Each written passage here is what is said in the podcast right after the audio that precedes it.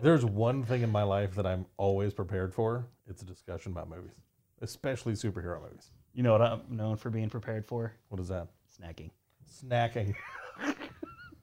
I'm always on time. I'm always ready to snack. His his nickname at work. At, uh, Snacky. snack attack.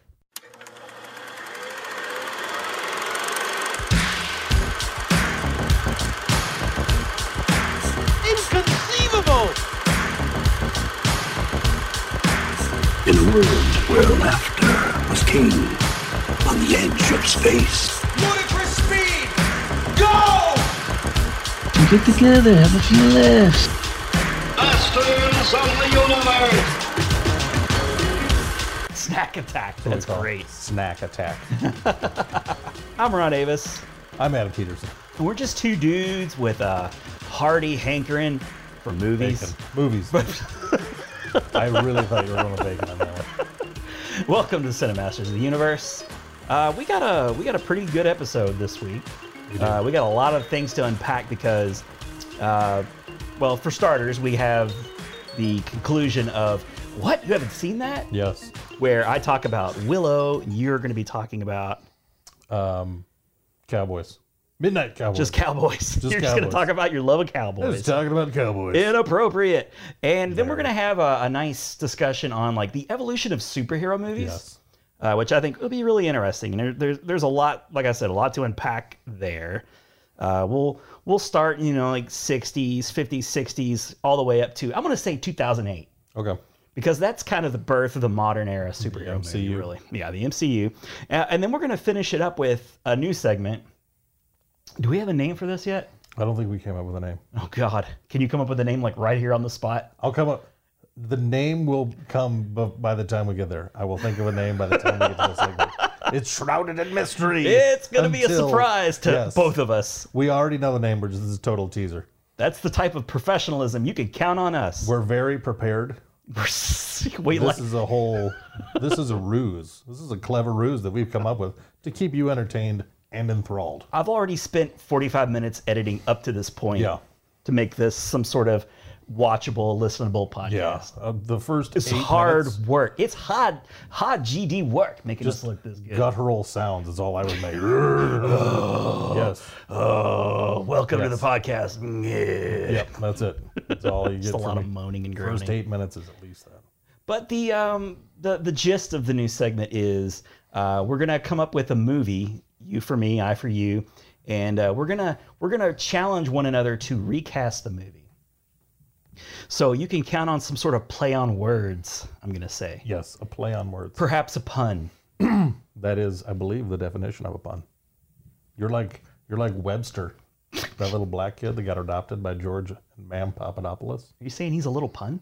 No, he's a Oh. he's a Webster, and he, he that kid wrote the dictionary. Oh, If you didn't gotcha. know that that little black kid, Emmanuel Lewis, he wrote the dictionary. H- Hey Adam, Hey, guess what my favorite snack is? what's your favorite snack? Punyons. I see what you did there. Oh, it's a dad joke for you was guys. great. Oh, dad joke. We're dads, totally legal. We are rad dads. Excellent! Okay. Any chance I can work that in, I'll go ahead and do it. Absolutely. All right, so we'll get things kicked off with what you haven't seen that. What? Yes. And uh, I'll, I'll, I'll go first. We'll just start with me. Jonathan All right, Taylor so Thomas. I s- Ronathan Taylor Thomas, baby. I love it, love it. There's a lot of good Ron stuff Yes. around nowadays. It just for a long time was Captain Ron. You know, Great movie. But then you had Ron Burgundy. Yes. Then you had you know Ron Swanson. Yes. I mean, these are great Rons, You- great you- American you are, Rons, You are in a, a crowd of elite. rarefied r- hair, rarefied mustache hair. I got nothing. I got nothing. You got Adam, Adam, Adam and Eve, Yeah. Adam, Adam Yes. Levine. The uh, the two people responsible for the world going to hell. It all started. It's your fault, Adam and Eve. Yeah. Went How to- dare you? in, in school when that story would come up because I went to private school. We talked about Jesus and the Bible and all that stuff. Everyone would look at me like we'd talk about Adam and Eve, and they would look at me like it was funny. It was like it wasn't me. Okay, they're not telling us to like I didn't screw all this up. Okay, I screwed a lot of other stuff up. I'll admit to that. but, but I'm that- not responsible for that. Okay, I if you wasn't think- there. If you think that I would have screwed all this up by eating fruit, Come on. I don't eat fruit. Fruit snacks? Yes. Fruit? No. Would you have eaten the forbidden fruit snack? Maybe. Okay. Come on, you know you would have. Yeah, I would have. Uh, I had a similar thing, not really similar, where I uh, worked at McDonald's, and they would call me boss because obviously Ronald McDonald. Yes. That that was another Ron that I could kind of take like my namesake, and that wasn't a good one because I'm just a creepy clown. I was a creepy clown. I mean, everybody loved Ronald McDonald, Yes. but anyway, I didn't care for it. Ron Burgundy, on the other hand. I would have made a great grimace. I'm just saying. Okay, uh, so kicking off with Willow, which came out in, uh, I believe, 1988. Yes, 1988. And Willow, uh, I don't know how it got by me, but 31 years later, finally decided to sit down and watch this movie. Uh, it is a Lucas Lucas film, directed by Ron Howard, uh, and it stars uh, Warwick Davis and uh, uh, uh, uh, uh, Val Kilmer. as Mad Mardigan. So the movie is called Willow. Uh, Warwick Davis is the title character. Um, and I didn't know this. He was only like 20, 17 or something like that. I was going to say 21, but now I'm thinking it was actually, he was very young, point is. And uh, George Lucas decided to make a movie because of, you know, he was fascinated with him, I guess, from Wicked. Wicked. He was Wicket from Return of the Jedi, and uh, you know uh, i- it's a good movie. I, I I enjoyed it. It did. Uh, no, you haven't seen it. I've either, never seen have it. you? No. You know, um, it's by today's standards, it's not great. Um, especially now that we have things like Game of Thrones on the air, it's very it's you know it's fantasy, uh, dwarves. Although they don't really call them dwarves Little people. little people. They don't call them that either. I forget what they call them. But you know, doesn't matter. That it's it's it's knights and and and monsters and no dragons. But That's weird. yeah, they couldn't afford dragons. I'm guessing. Dragons are expensive, man. You know, they uh, in the first episode of Game of Thrones, the la- the final season, I'm sure they just shot their entire CGI budget because there were a lot of dragon riding going on in there. There was a lot of dragon. There was a lot of dragon riding, and there was a lot of staring dragons as um, Jon Snow hooked up with his aunt. Yes. Did you see It's that? uncomfortable. Yeah, it was. It's an uncomfortable thing to. Those dragons could talk. Yes. Um, but yeah, so but Willow has those two actors. They're both very they're both very enjoyable to watch. Um, also, uh, do you remember the little the little person cameraman from UHF? Yes. He was also in it. Nice. and uh, I love that guy. He's great, and he's been in some other stuff too. But I I, I saw him, and he's got all his like, because he's kind of the elder dwarf, Yes. the one that's like all powerful. So he's got all like the white beard, and he's you know of course got prosthetics and makeup on. But I was like, that eye, man, that squinching eye, like I I recognize him and his voice. And I look, sure enough, looked it up on IMDb. Uh, I'll I'll pray. I thank you IMDb for existing. Yes. Um, and there he was. And I was like, I knew it. I knew I knew that guy. Um, it was a bit slow at parts. Um, I can see that. because it is kind of one of those. Also, this is pre Lord of the Rings, even so. You know, you've got Lord of the Rings, which was amazing. You got your Game of Thrones, amazing once again, and you know this was way way before that. You know, they're they're just trying to improve upon the Hobbit movies, like the Rankin and Bass Hobbit movies, which it it does. It does a good job. And I will give um, credit to the special effects. Like they, it's they do a good job with special effects. Kevin Pollak also shows up in the movie. Really? And the entire movie, he's this little person. And so he's performing with another actor on a green screen or blue screen or whatever. And they're they're constantly interacting with, you know, the grown the like the big folk. The big folk. And uh, you know, Kevin Pollak was hilarious in that. So I, I really enjoyed him. And uh, that's got to be like one of his first roles, I'd have to imagine. you know, 1988. But he looked exactly the same. Kevin That's Pollak just Kevin looked Pollak. like Kevin Pollak, you know, from the moment he sprouted a whisker, Yeah. which was nine years old, Yep. He was nine. conservatively nine. He was nine. All some reports say seven, but nine. Those people are what I like to call liars. No, is that what they're called? They're liars because it was nine. German for no. Nine. That Yeah. doesn't fit into anything. Don't, Adam, don't confuse me with foreign language Foreign words. languages. My number nine pick is the German film No. As we know from the previous episode, I'm easily fooled and easily confused. And uh, my little hamster, he just, he's exhausted. He's, he's still recovering from that spin. Trace. Stop it.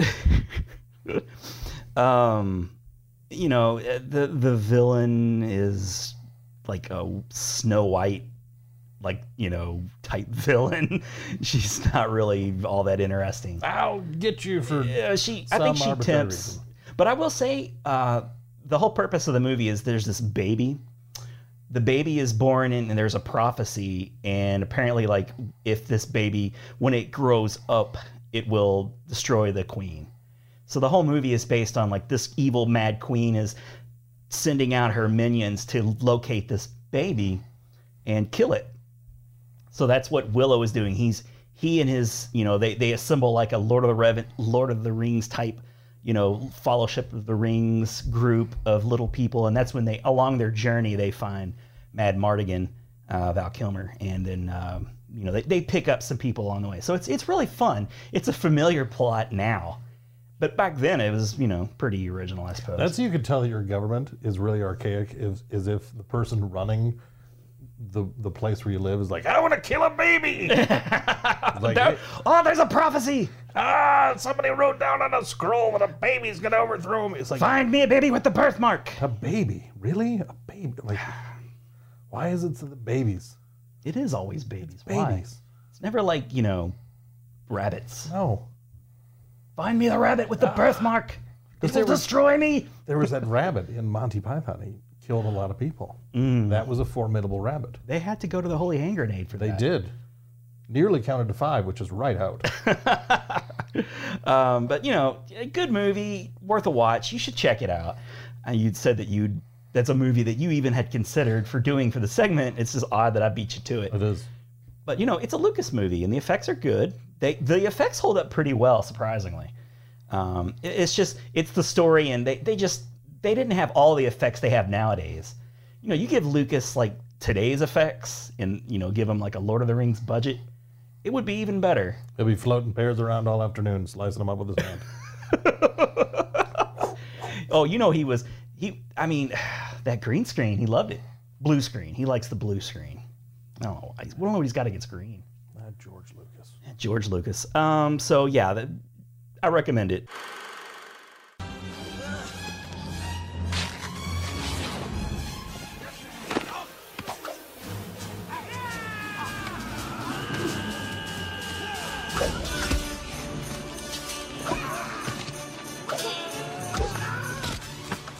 You are great.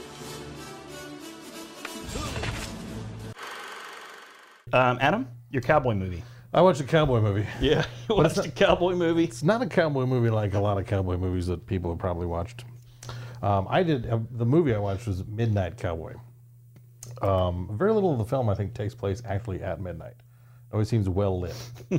um, so it's a bit of a, That must have been that must have taken him a long time to film. bit of a misnomer Yeah, in that because nothing seemed to take place at midnight. Um, I had a I have a keen eye, and I noticed that clock was not set to twelve. yeah, no. Well, if it had been, it would have been blinking because they didn't know how to set it. Ah, that's how you write it in. That's how a good writer operates. Uh, this film uh, was uh, John Voight and uh, The president from Transformers, Yes. as he's known by everyone to everyone, to everyone. um, and uh, and the coach from Varsity Blues. yes, oh, he was, wasn't he? No, he Yeah, he was. was. He was kind of a kind of a douchebag. He, plays a lot of douchebags. He was he was a uh, he was a wide-eyed, sort of innocent guy in this. Not He's totally. got a douchey look. He does. He he. In this movie, um, he looks he looks like a kid, and I I feel like that's why they cast him because he has a very young look. He was very young. Yeah, I'm imagine used to he him was. being This much was older. 1969. right? 1969. Him and uh, Dustin Hoffmanica, The Huff. Um, and uh, I, I it's it's a movie that um, I, I we we've had discussions. I've I've been watching more Dustin Hoffman movies lately, um, and uh, this one was one of those like I knew it had a lot of. Um, it had won Academy Award. Yeah. Um, had um, a lot, a lot of accolades to it. So I said, okay, well, let's do this one. I, I really don't know what I'm walking into. So I, I was like, all right, completely blank slate. No idea even what the plot is. Um, so uh, when I found out what the plot was, it was uh, it was a bit jarring. I was uh, I was ill prepared for the the plot of the film as John Voight, uh, aka Joe Buck, uh, not the baseball announcer that I hate, uh, different Oh, Joe Buck. Those hair plugs, dude. Come on. We Different- know. We know. We know, know. we know, Joe. He nearly lost his whole career Oh over those plugs. Anyway, we digress. He should have lost his whole career because he sucks at his career. But that's a different podcast and a different story. Oh, what would Troy do without him? Oh, What would I, I can't? I, I'm getting all worked up. I don't want to talk about movies. in this Baseball talk. Welcome to baseball talk. We fooled you guys again. That's a different, totally different podcast. We're gonna talk we about- bury the lead so well. Oh my goodness, you didn't even see that coming. look at the look on your face, both of you. You should Um, see it. But he he's uh, he plays Joe Buck. Mm. He's from Texas, cowboy from Texas. I see- I'm, see- I'm sense. seeing it come together. He travels to New York City to become a prostitute, as so many do. Is that where the midnight comes from? Prostitutes like they they punch in at midnight or something. It, I, f- I feel like a lot of the seasoned prostitutes really don't have any preference. yeah, they as could far just as do it time. any time around the clock. time. Hey, want to screw? Prostitution is a 24 hour a day business, as, as best I understand it. There's no need to put a, a clock on that. Um, Nope. You know, No. just let it go. So he Free it. Sorry. he he shows up to New York. He gets on a bus, and he takes a bus to New York Oh, from Texas. from Texas. but he smelled good. That's a when he got bus off that ride bus. right there. That that is- is, a bus ride. That is a that is a that is a ride I don't ever want to take on a bus. That's a bus ride and a half. Yeah, that is 1.5 bus rides. That's a long bucking ride right Yes. there. If you're Joe Buck, that's a real, really bucking long ride. We're getting we're getting around it again. Bucking long. Yep, Buck. You know we can. We, it's almost like we're saying the F it word. is. It's We've, very we've close to it. stumbled onto something here. We're- we're- I don't give a Joe Buck. what you, right oh, there. shots Oh. fired. in your face. Heated. Oh, facial. Anyway, So he uh, he realizes he uh, needs some management in this new career field because he's needs a pimp. He's not good at managing himself as a prostitute. you know, as a man prostitute, I've never even thought about there being men prostitutes. How sh- how how narrow minded of me. It's very it's not very woke of you. It's not very woke of me at all. Men No. can be prostitutes as well. Yes. But they do need they would need representation because a guy just walking around like I mean because a guy's like working hard to get laid anyway. yes. And then you're like also asking for them to give you money for this. Yeah. That's not an easy thing to do. No. Believe me, I've tried. That's an uphill battle. I would just ask for a pretzel. Yeah. No can do. Just a slap in the face for my troubles. The things I would do for a soft pretzel. That's an advertising campaign that Klondike doesn't even want to touch. No, they sure don't. what would you do for a soft? You don't want to know. You do not want to know. Trust me. But this is he. Uh, he stumbles into a, a bar and meets Dustin Hoffman, uh, Enrico um, Ratzo, as everyone calls him. He corrects him. He wants him to call him either Rico or Rizzo. Um, and he uh, he's pretty much homeless. Um, he's squatting in a in a, um, a, sh- a condemned warehouse or condemned apartment building, something like that. Because they have an apartment, but it, it's condemned. They have to Those wa- are the best places to they have to squat. they have to push like a, a chain link fence back and walk behind this. Oh, a building. whole chain link a fence whole they push the chain link fence so they can en- enter. so they could shimmy through. It appears as though you're not supposed to go where they go, but they push away the fence and they go there anyways. But he's a male gigolo. He does what he needs.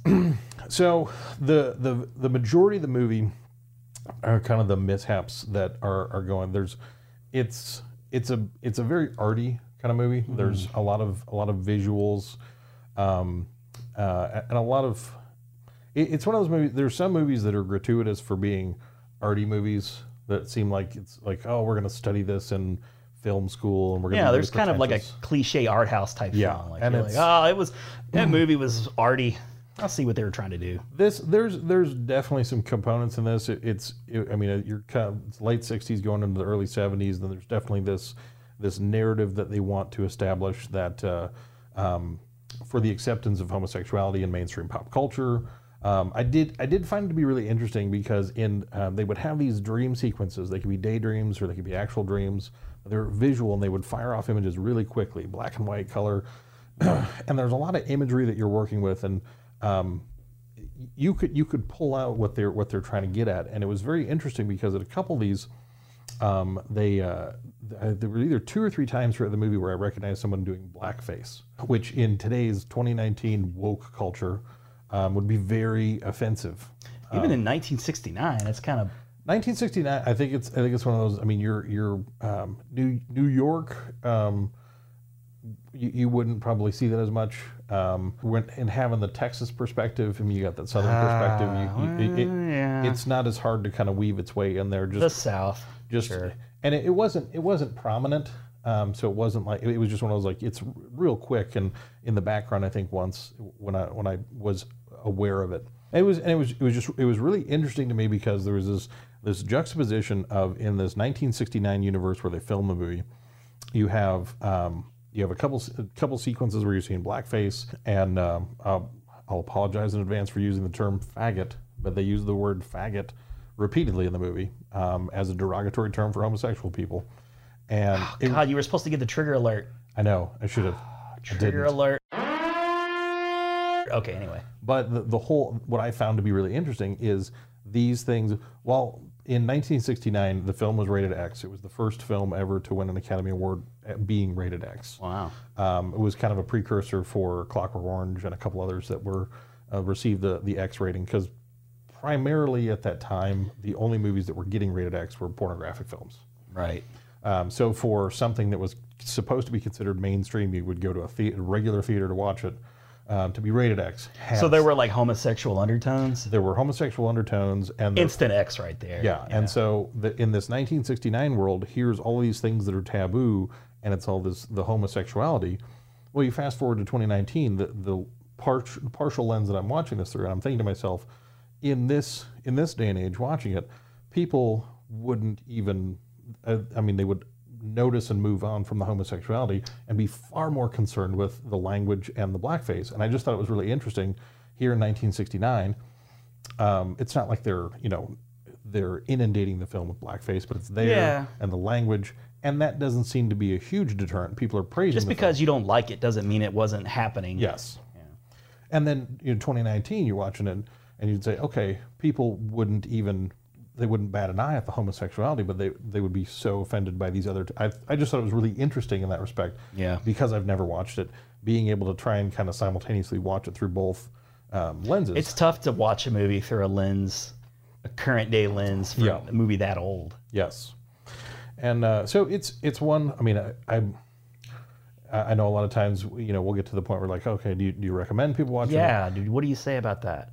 In in this instance, it's one of those where if you if you're in the mood for an arty kind of movie, if you're in the mood for, um, uh, I would say there's. I mean, to get somewhat of a viewpoint, a vantage point of um, his, historical m- movie representation.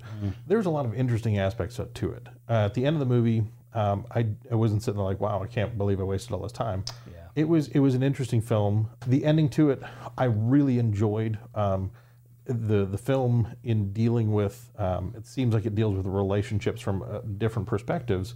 And what I what I felt was really pretty endearing was the relationship that develops between John Voight and Dustin Hoffman, and how that at the end. I won't give the ending away just in case people do want to watch it. Um, 'cause 50 year old spoiler it's alert. it's yeah. a fifty-year-old spoiler alert. If you want to watch Ah, the film, damn it. I was on my way home to watch it. here is your spoiler alert because uh, you know what i am going to ruin the ending So Yeah, if you go don't ahead and wanna- ruin it. so in the end um, dustin hoffman he'd always want to go to florida and throughout the movie he has pneumonia won't go to a doctor he gets sicker and sicker and sicker and so he's basically literally on his deathbed and he says no no no just put me on a bus put me on a bus to florida i want to see Mm. florida so he and john voight get on the on this bus and it's like the last four minutes of the movie And the final final sequence of the movie, John Voight, it's interesting. He's gotten off the bus at one of the stops. He's changed his clothes, so he no longer has his whole cowboy garb. He's just wearing regular clothes. They're in Florida. And he starts jerking off Dustin Hoffman. No, Oh, okay. thankfully that's not. I the thought ending. that was the logical conclusion to the, where the story was Oh, It going. seems like it, but it's not. okay. um, he, he gets back on the bus at one of those stops, and Dustin Hoffman's crying because he pissed himself because he's, I mean, he's he, you could you're looking at him, and you could tell he's barely hanging on. He's by a not thread. well. He's not well, and that John Voight doesn't bat an eye. I mean, like at this point, it's like he there's Well, they're bros at this point. there's it's it's really I mean it's really kind of endearing because he makes a joke to try and make Dustin Hoffman laugh, and then they're they, I think they make one more stop and then he gets back on the bus and he's trying you know they're sit- he and Dustin Hoffman are sitting in the back of the bus and he, he says something to him like we're almost there this or that and he realizes that Dustin Hoffman has died Ah, he's laying there he's just slumped over they stop the bus the bus driver comes back he's like well, he's he's dead is he he asked him can't have a good dead guy Is on he the kin? bus. Yeah. Right. And he's like, "Well, we're almost there. Let's just ride it out." So they start it back up. And they're riding. Everyone's looking to try and see what's going on. And he just he scooches closer. He puts his arm around him, and he just holds on to his friend who died.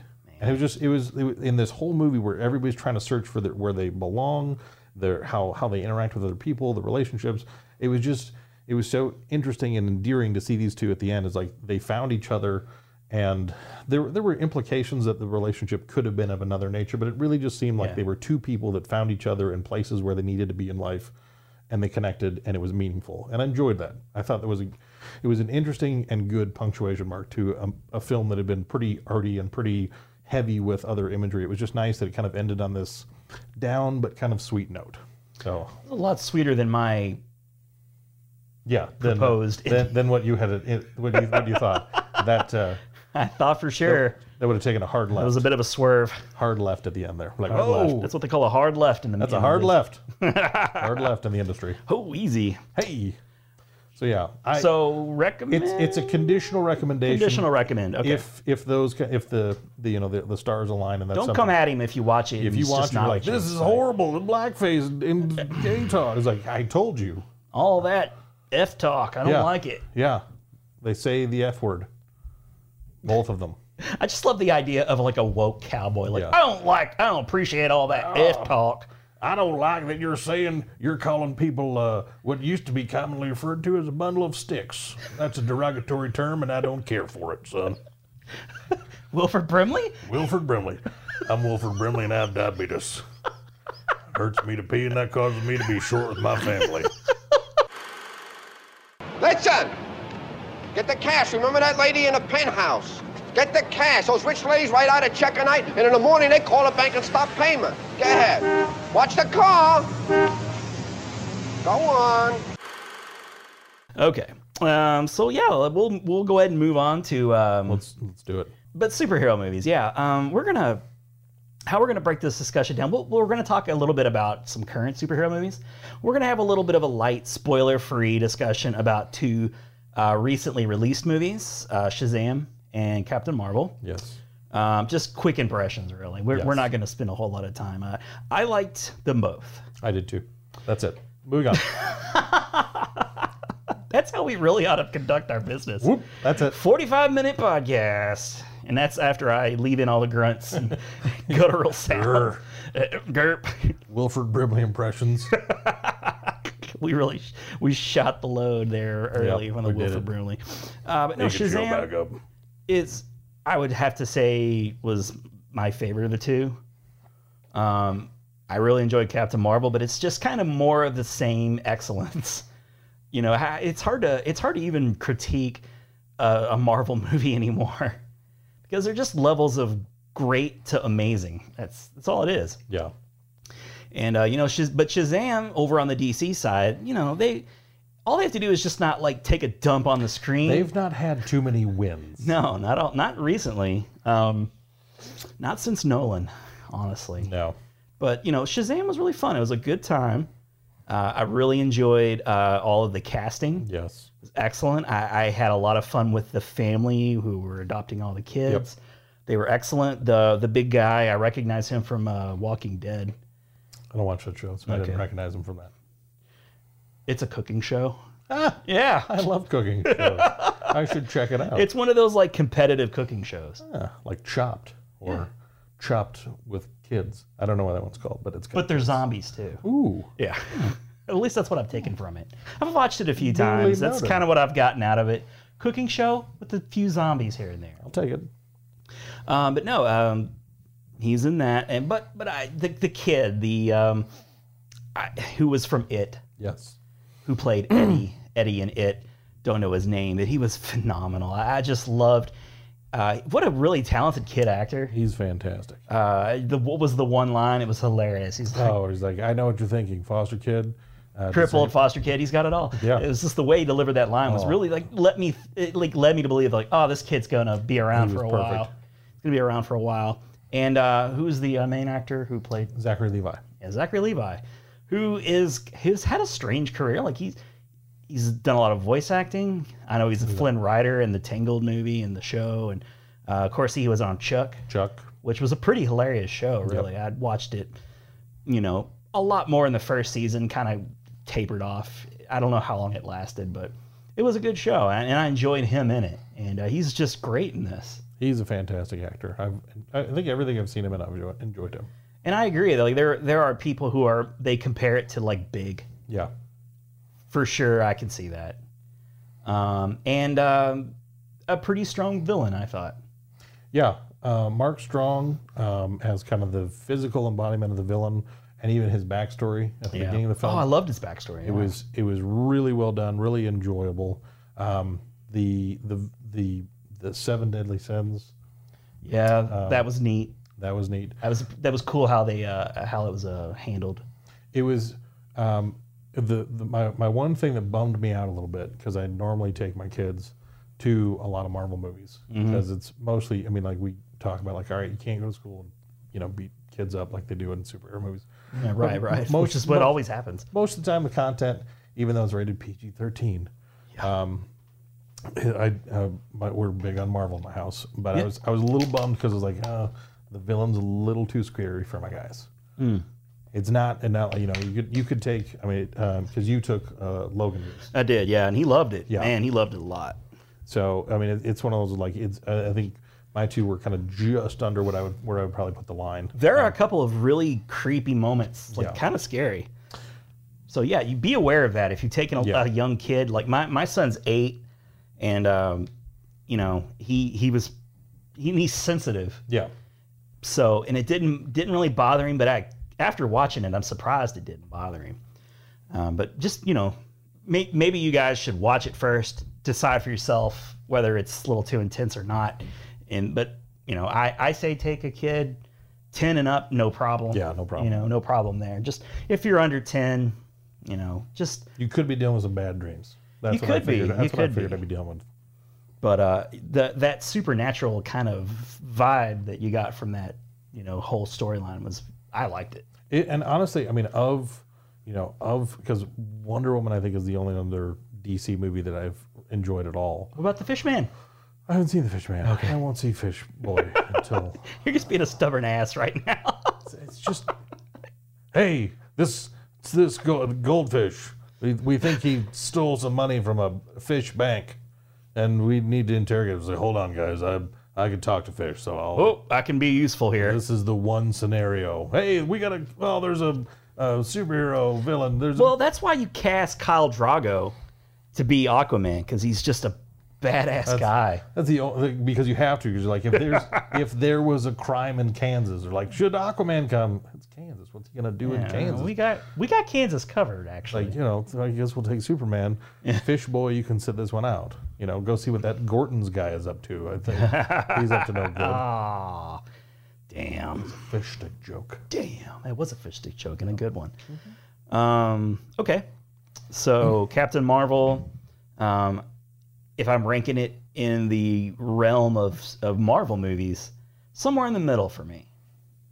I I really I Captain Marvel to me, and I, I think I said this a couple times. I probably said it to you. Was Captain Marvel to me was everything that I wanted Black Panther to be, because she was just she was such a s- I mean just uh, Brie Brie Larson was great casting. Yeah, she was good. She and she's just I mean like as as soon as the movie was over, it's like I wish I had a daughter that I could take to go see this movie because she just Oh yeah. such. I mean like they I mean they've got Scarlet Witch, they've got uh, Black Widow. I mean they have strong representation. Sure. but it was just one of those like okay, this Captain Marvel is just okay. She's badass. This is a movie just dedicated to her. I'm glad that Black Widow's supposedly finally getting her own movie Yeah, But it about was- time. it was it was nice. Like, all right, when you look at the MCU, we don't. There's not a movie, and there's like here is just a you know the, primary antagonist in this film, or protagonist in this film is a is a woman, and it was nice because it was like it didn't feel like it was there like oh women we need a movie about women. It was like no, they made a really had a really great character, a dynamic character, got a great actress to play her, and a great script, and they put it together. And at the end of it, you're like this was fantastic. I'll, I'll echo that about you know you- like you said you wish you had a daughter like I do have a young daughter and I will be looking forward to showing this to her because you know she she doesn't show cleavage or ass or leg you know she she's just she's treated like all the male superheroes would be treated you know which is great and it's it's a very girl power movie Yeah. uh, you know, even even when she kind of like comes into her own, there's like a great little Oh, dude. song that they play, which is total girl power. The whole third act, And it's not Spice Girls. it's, it's a lot cooler than that. Um, but I I really enjoyed it.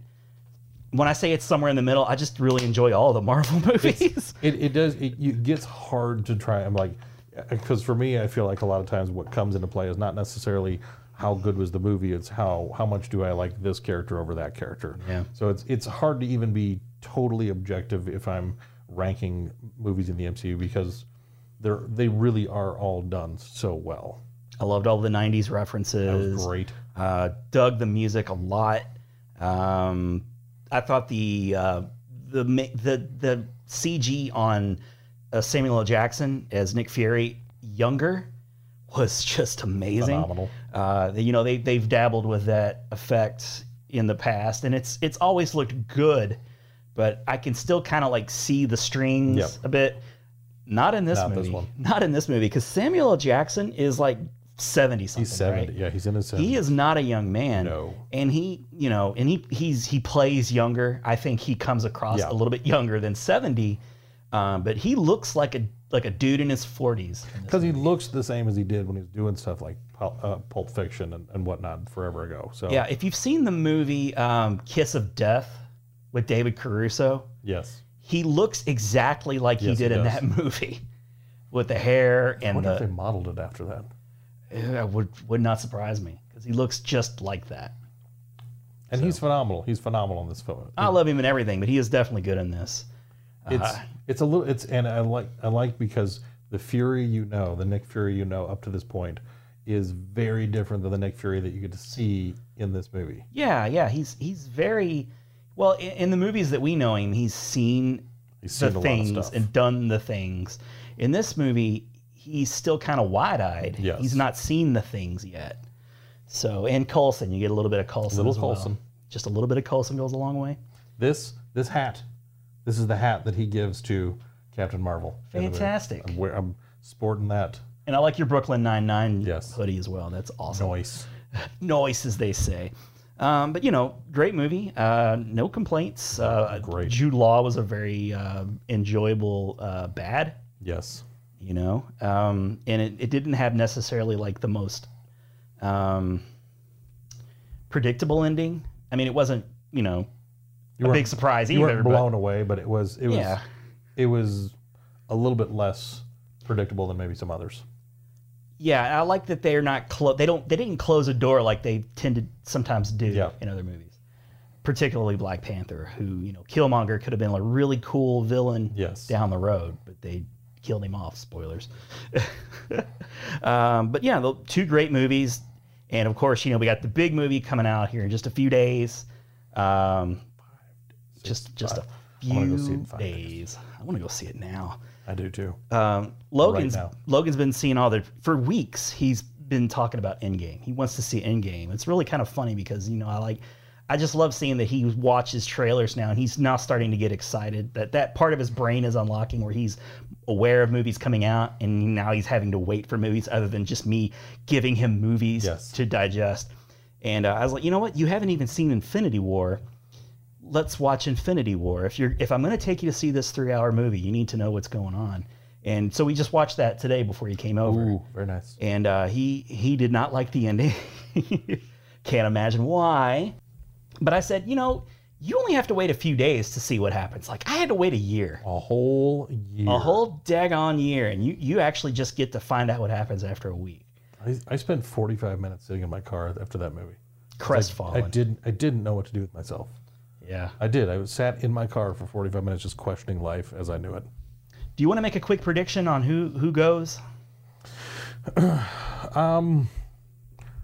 um. This is on the record. uh, This is on the record. Well, one thing. Put a bookmark on it. One thing it did, uh, I haven't investigated any further than reading the headlines, but supposedly every all of the information in the trailers we've seen so far totally fabricated.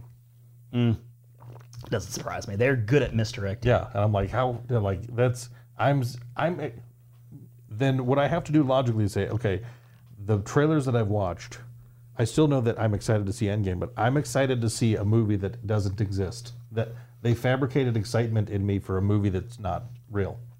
I w- in in a movie like this, I do tend to try and not watch. I don't, I certainly don't read anything about it. Now we we are privy to a potential spoiler. Yes. I I came across it and I was immediately kind of I was immediately a little bit bummed that I did it. So of course I had to bring you in Yes. and had to ruin it for you too, baby. So there there is a um there's an image that was leaked that could have some sort of may or may not play a role in you know Thanos's defeat because he's going to get defeated in this movie, and uh, I I I don't know. I we'll see we'll see how how much it actually plays into it. So be careful out there, guys. There's some spoilers potentially s- Yeah. circulating. Uh, you know, sometimes like that, those types of articles can be a bit clickbaity. Clickbaity. I don't know about this one. This one could be true. Um, but yeah, your your thoughts on on who who's going to die? Who's who's gonna die?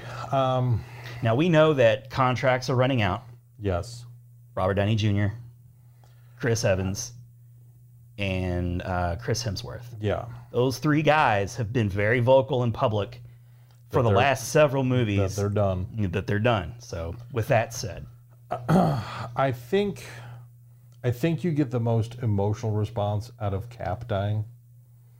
Um, uh, and it would make the most sense. Like Tony, Tony dying um, hurts. It's it, it hurts. It's a real dire note. But like you know, and it's not that Cap doesn't have a reason to keep going, but like Tony has Pepper, and so that leaves kind of that bitter taste in your mouth. Like if Tony goes, then it's kind of like ah, you know, they were gonna have a family, and there's all that. And I I just I don't see Thor kicking it. And like I, I I mean, he was he was really the only one who had a chance to go up against Thanos. So it it feels like Cap is the one that's gonna die. That bums me out the most, but it feels like he's.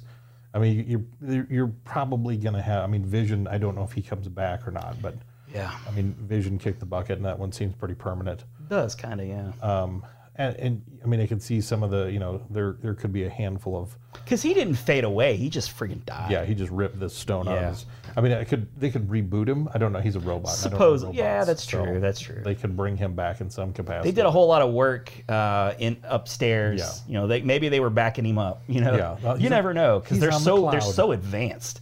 He's on the cloud. On the cloud, he's in the Wakandan cloud. He's on the Wakanda cloud. oh, it's so nice.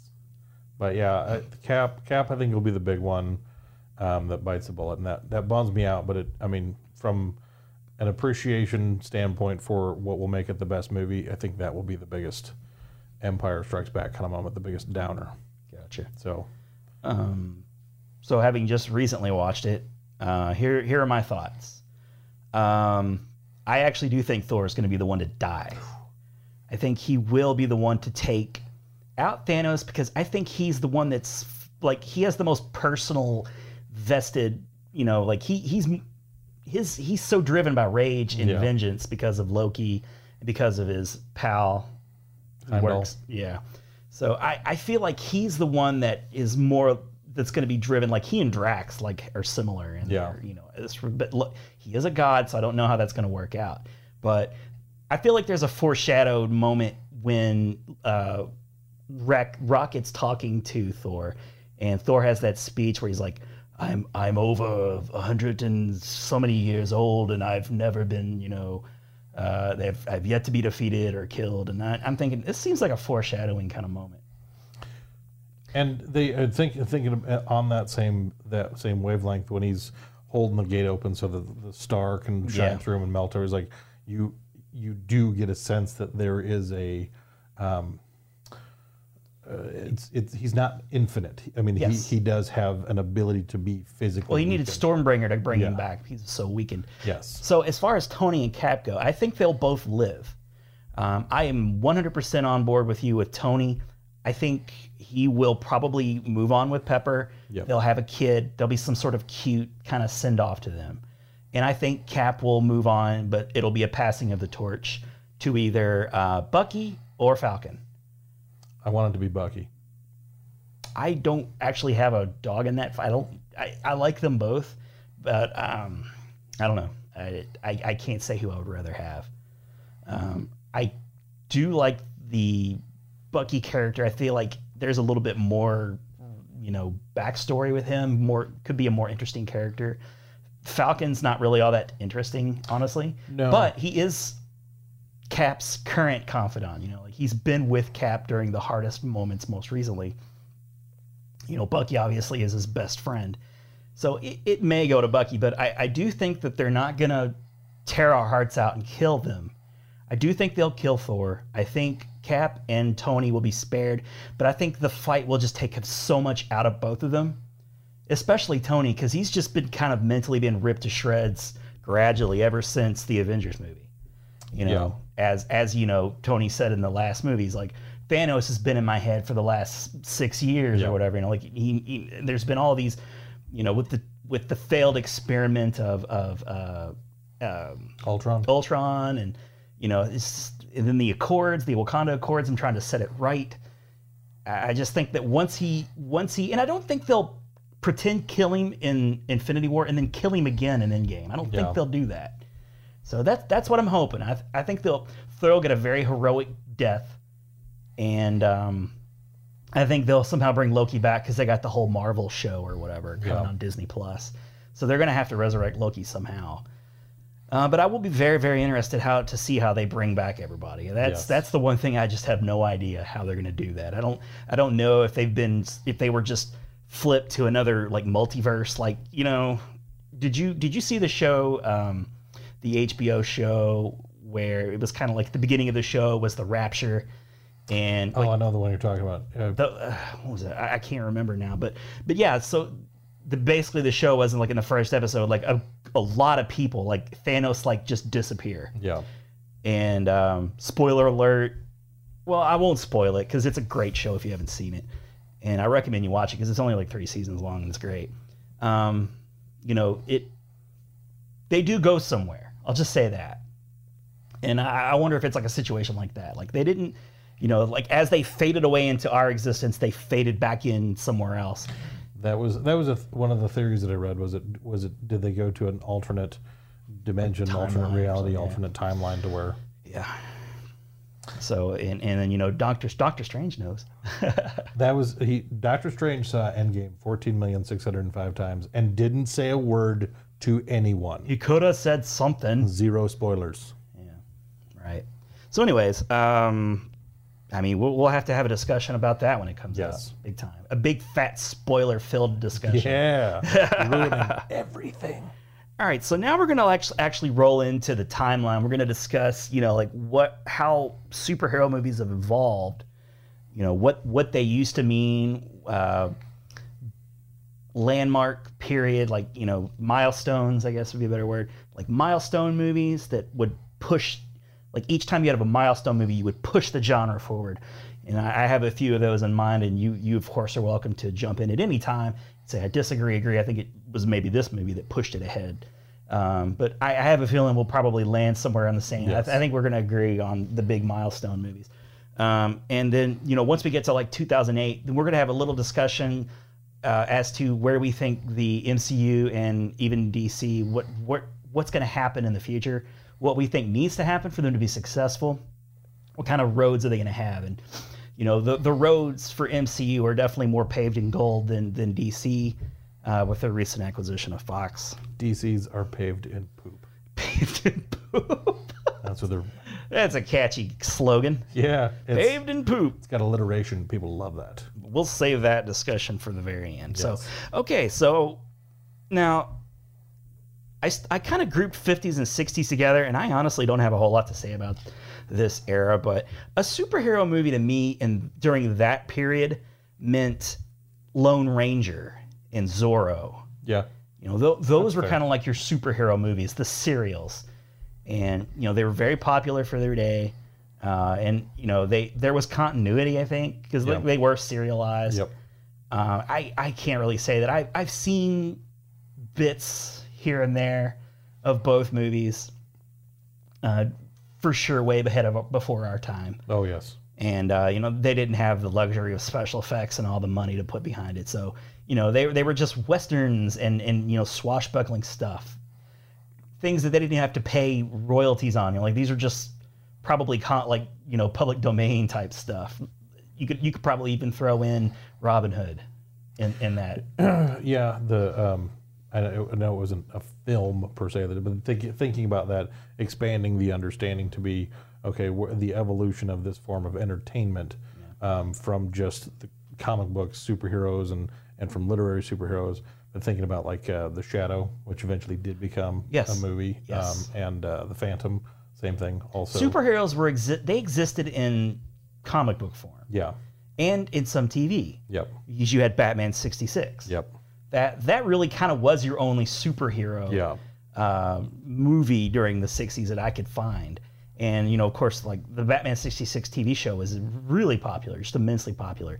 Uh, very campy, very pulp, you know, like pulpy, and and just you know, you've s- you know it, oh yeah. you know, um, it, they they they stood um, they represented because uh, I don't remember exactly when it was that the, the comic book code um, was was Hmm. instituted. Um, uh, I want to say that was in the '60s. I don't think it was '70s. what are the rules of the comic book code? Um, it was the, there was um, they had identified that comic books, um, ruffians and uh, no goodniks, and uh, ne'er do wells. Ne'er do wells. I was wondering if that was coming You were out. waiting for the ne'er do well. I save it for the last every time. The ne'er do wells. Sweet ne'er do wells. Um, they uh, it may have, ah, it may have even been the 80s. I can't remember. I, I probably should have looked it up before I said anything. But the, what it was was that comic book characters they identified that all they did a study of. I think it was like hundred kids or something. I mean, some ridiculous small polling of kids, and they found that all these bad quote unquote bad kids read comic books. So if kids were going to read comic books, they had to have the, the comic book code, and that was it was kind of a morality clause. Like they were going Yeah. to stand for good things. They were going to leave a good impression on kids. And so, you know, you go back to the uh, Batman of the 19 mid 1960s.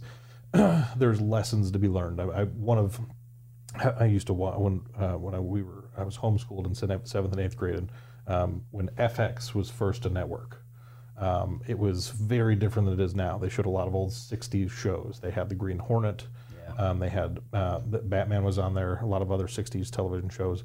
But there was an episode I remember specifically where there was there was an immediate need for Batman to go somewhere, Hmm. and he's getting in the Batmobile with Robin, and he's sitting there, and Robin's like, "What? Why, why aren't we going yet, Batman?" And he says, "We're not going anywhere until you put your seatbelt on." oh my Robin." gosh, And so it's one of those like there was a, this heavy dose of morality, like Robin, have you had a poop yet today? Yes. Are you regular, Robin? Try some of this fiber rich muffin that I have here. It's a bat muffin because everything was bad. There's the bat yeah, yeah, shark for repellent. sure. So silly, but but you know, lovely. Yeah, I mean, because it was because it was kids looked up to these guys. Kids looked up to these characters. It was a Saturday morning cartoon show, And Oh, really. Parents wanted if kids are going to be so easily influenced by these guys, they wanted these guys to represent some sort of squeaky clean mora I mean, because Captain America in the comics, you know, during World War II, he represented the patriotism. He represented Oh, yeah. an ideal that people could rally behind. So as these evolved into radio and TV and then eventually movies, Yeah, radio. Good point. They- radio was huge. they during that wanted period of people to have something they could rally behind that represented a, a classic understanding of morality or you know what was good and what was bad and that's what that's what where superheroes started So Okay. So yeah, but that that's what you know. Lone Ranger, Zorro. They they were uh, they were figures that the public could rally behind. absolutely. They always stood for justice and peace, and you know, putting baddies, you know, no good ne'er do wells behind. Ne'er-do-wells. They, they would always get their just desserts. yes. Or is that a good thing? You Which want just seemed desserts? unfair if you're getting just desserts. yeah, like, no, no, they, they that's didn't all I give ever wanted anyways. Just the desserts. just just the greens. They gave them. Yeah, you Just get all the greens. You get the vegetables. There's a cauliflower Oh pizza. gosh! crust. And it- Wouldn't it be great if, like, at at the end of an of an episode, he was just spoon feeding, you know, the bad guy through like a jail cell. Here you know, go. Just chopped up liver. Here's food that's actually good for you, but I hate. Yes. I'm Mm. no gonna die sugar. of diabetes, and you'll be nice and strong. It's the Wilford Brimley. He back. He's back. He's back now, Wilfred Brimley, and I've diabetes. Human walrus. Human walrus. Okay. Um, so we'll move on to the 70s. Seventies. Milestone moment number one All right, hit me with it. Superman. My Christopher least Reeve. favorite superhero of all time, but the best representation of him to date. Christopher Reeve. Oh, is- no doubt. He's I a mean, national treasure. he he kind of really to me that's the start the like superhero movies and started in earnest in 1978 with this you know super With Superman. it was a huge huge phenomenon big box office success It made a huge star to christopher reeves and gene hackman um you know, Margot they- Kidder. margot kidder Before yeah. she went crazy. A little before she went crazy um but you know the I, I think the movie still stands up pretty good It does. and uh you know he god christopher reeves was just like he stepped out of the comic book Yeah, he was. He was. He was perfect for it. Yeah, really was. Uh, now that was was that uh, Joel, Joel Schumacher? No, uh, Oh, um, if you hadn't said Joel Schumacher, was I it could've- Ron? No, uh, A, a person. a person directed that Person movie, directed that movie. and uh, you know he didn't get to finish. Um, there was the whole like business where they were supposedly like filming the two first two movies together, and then you know like you got half a movie and then another half. Um, see if I can't think of the director before you find it on IMDb. I'm trying to think of it too. Oh, oh, oh, oh. Mm. Just hear the guttural sounds again. This, this is amazing podcasting, you guys. You're just hearing. Mm. Richard something. Rich, Richard Donner. Ah, Richard Donner. He did the Goonies too. He did do the Goonies. You're very correct. Um, but you know, I, I think that that was everything that came after Superman directly for probably a decade was held up to Superman Yep. for better or for worse. You know, you you can't you can't just continue to whole, like go back to the well, and they they did. I mean, we're, we're gonna go through a, a list of movies here, and you're just gonna be like, blech, you know, like Yeah. that's what passed for superhero movies. They were not great. So it was a milestone and then an immediate dip. yeah, Um, because because you had you had a benchmark, but it was it. I mean, you had, and, and, and not not that anybody was spectacularly well known prior to it. yeah, Um, Gene Hackman was pretty well known, Gene Hackman had he had he had probably the best of of and uh, clout who- of anyone. Warren Beatty, not Warren Beatty, uh, Warren, uh, no, Ned Beatty, Ned Beatty. Ned Beatty. He was known for squealing like a pig. Yeah. Which is that a good thing? he was very happy to be Otis. I'm sure. Yes. I'm sure. Um, He was he was a good little henchman. he was great. I, I really enjoyed. And what, what what was the the the assistant that Gene Hackman was always yelling for? Uh, Oh. Mitch Tessmacher!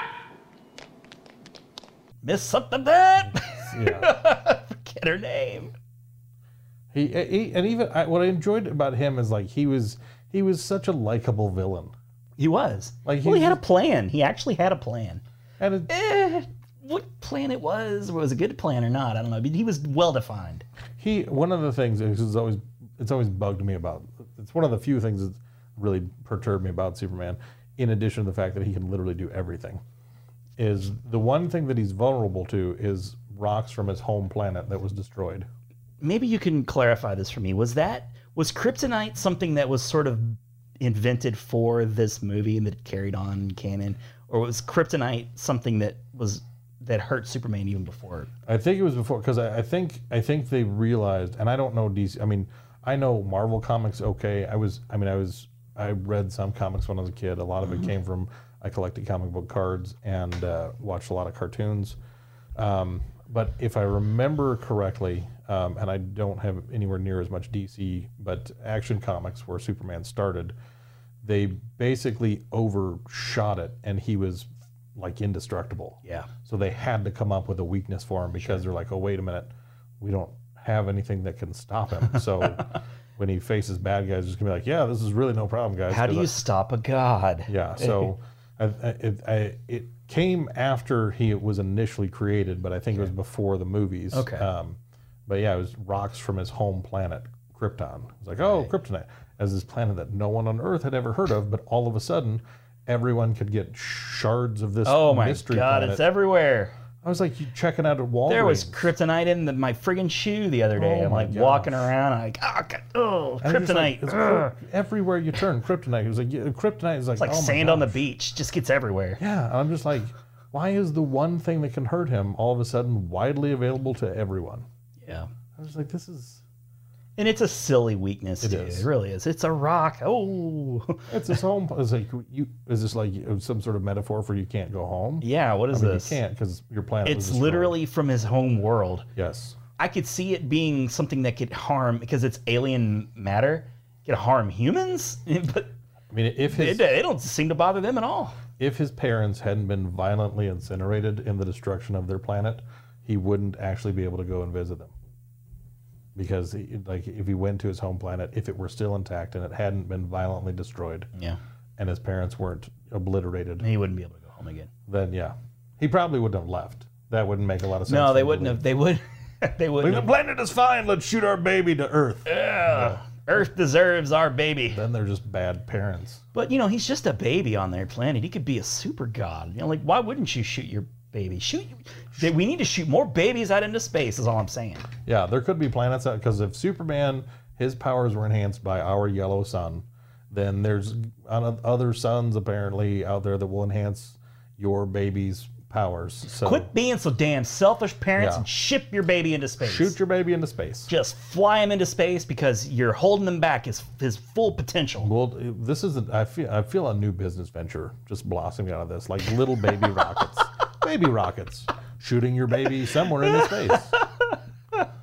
I think that maybe that's what um, the Tesla guy is actually doing. Yeah, Elon Musk. He's, Elon shoot- Musk is shooting babies he's into looking space. for a way to shoot babies into space and create his own Superman. he's he's already he's already ahead of us. He's like a reverse but still evil Lex Luthor.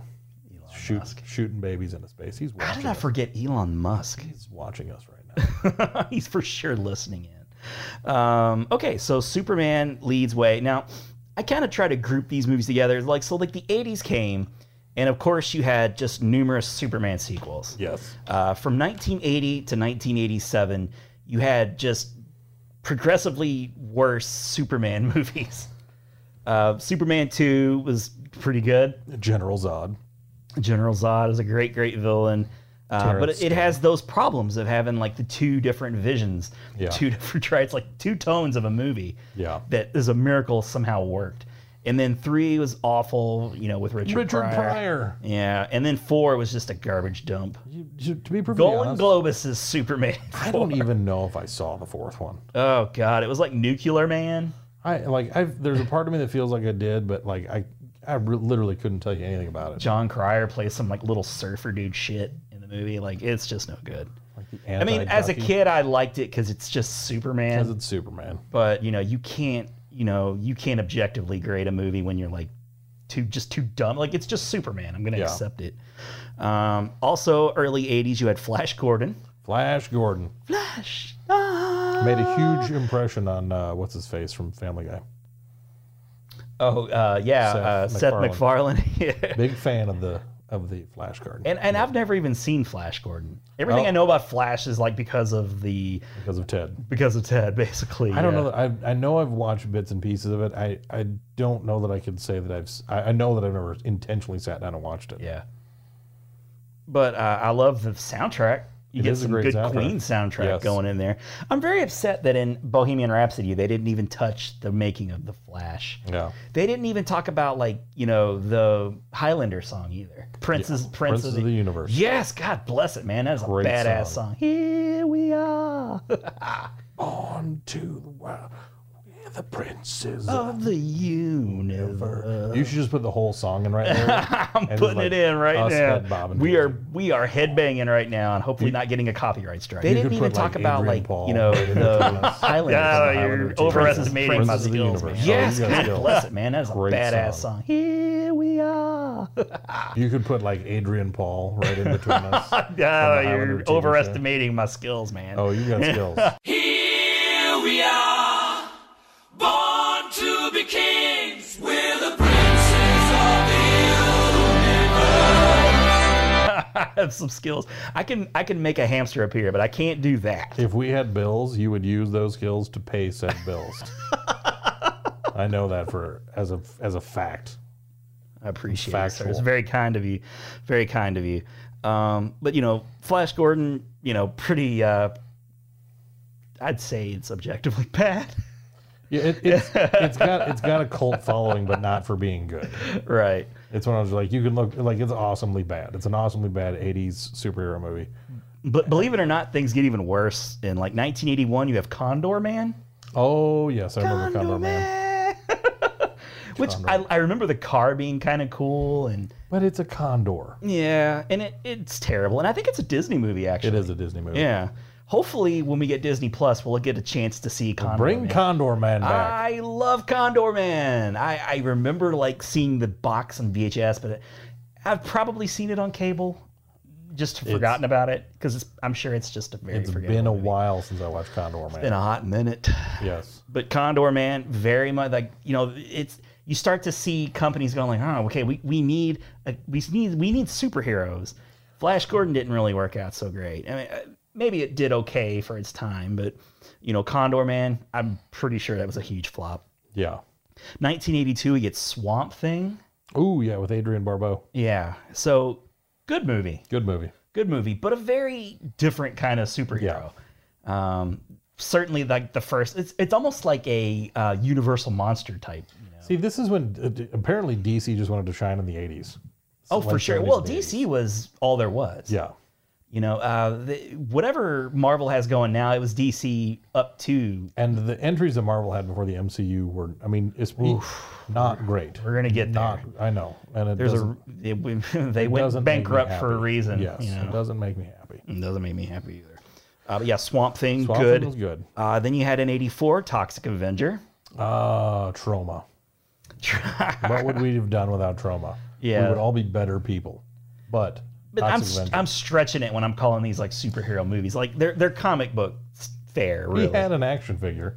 but yeah, he had an action. He had an figure. action figure. Uh, Kabuki Man never did. Kab- you know, he was Condor Man probably didn't either. Kabuki Man was nearly as popular in the films of trauma, but he never outshone tr- the Toxic Avenger. Now, what is trauma exactly? What is the definition of trauma? Trauma films, they they were, I think they were almost. Ex- I, mean, I don't think they're still in existence, and I don't know how far they spanned into the '90s, but they were they like intentionally created B B movies. Okay, and it was that's kind of what I thought. because it was where I mean, James Gunn. He that's part of what he got in trouble for is when he was working with Trauma. So I guess they did kind of span into the '90s some. Yeah, I guess so. Um, but um, it was it was it was all meant to be like they were going to take kind of uh, these wild ideas of what probably never should be movies. Were they like Hammer movies, kind of? kind of um, because I, I mean they were they were hastily made. They Well, were, Hammer movies were like all about like like crazy looking blood. Yeah, these these were. I mean, they were meant to kind of push the envelope to like, okay, let's make them a little bit more crass. Let's make let's Yeah. let's let's see how far we can get. Let's see who we can offend at the same time Gotcha. too. So they were kind of purposeful. So they were they were trying to get reactions. Out of yeah, it. they were they were they were poking the general public, trying to get people to notice them, and and they did, they did in a lot of ways, but whatever outcry they received was not you know was not overwhelming. It didn't it didn't jettison them to some kind of popularity that they hoped for. gotcha. Um, so after the Toxic Avenger, you had 1984 once again, Supergirl. Yes. Because if we have Superman, we should probably have Supergirl. You should probably have Supergirl. Now, I actually remember seeing Supergirl in theaters, so I have some fond memories of Supergirl, but I have not seen it probably since, you know, then. They got that TV show about her now. You could watch that. You could watch that television program about No, Supergirl. thanks. Yeah. you know why? Because it's this exact same character, just as a girl. It just as a And girl, right? Then they made the, there's a dog in there too. There's a Supergirl. Supergirl was awfully darn cute, though. I, I really enjoy. She was cute. She was a lot easier on the eyes than Christopher Reeves was for a. a Speak for yourself, man. well, I mean, I, Christopher Reeves was a hunky guy. I don't know. When he had those glasses on, it just didn't do anything for me. All right, fair enough. Uh, less said about Supergirl, maybe the better.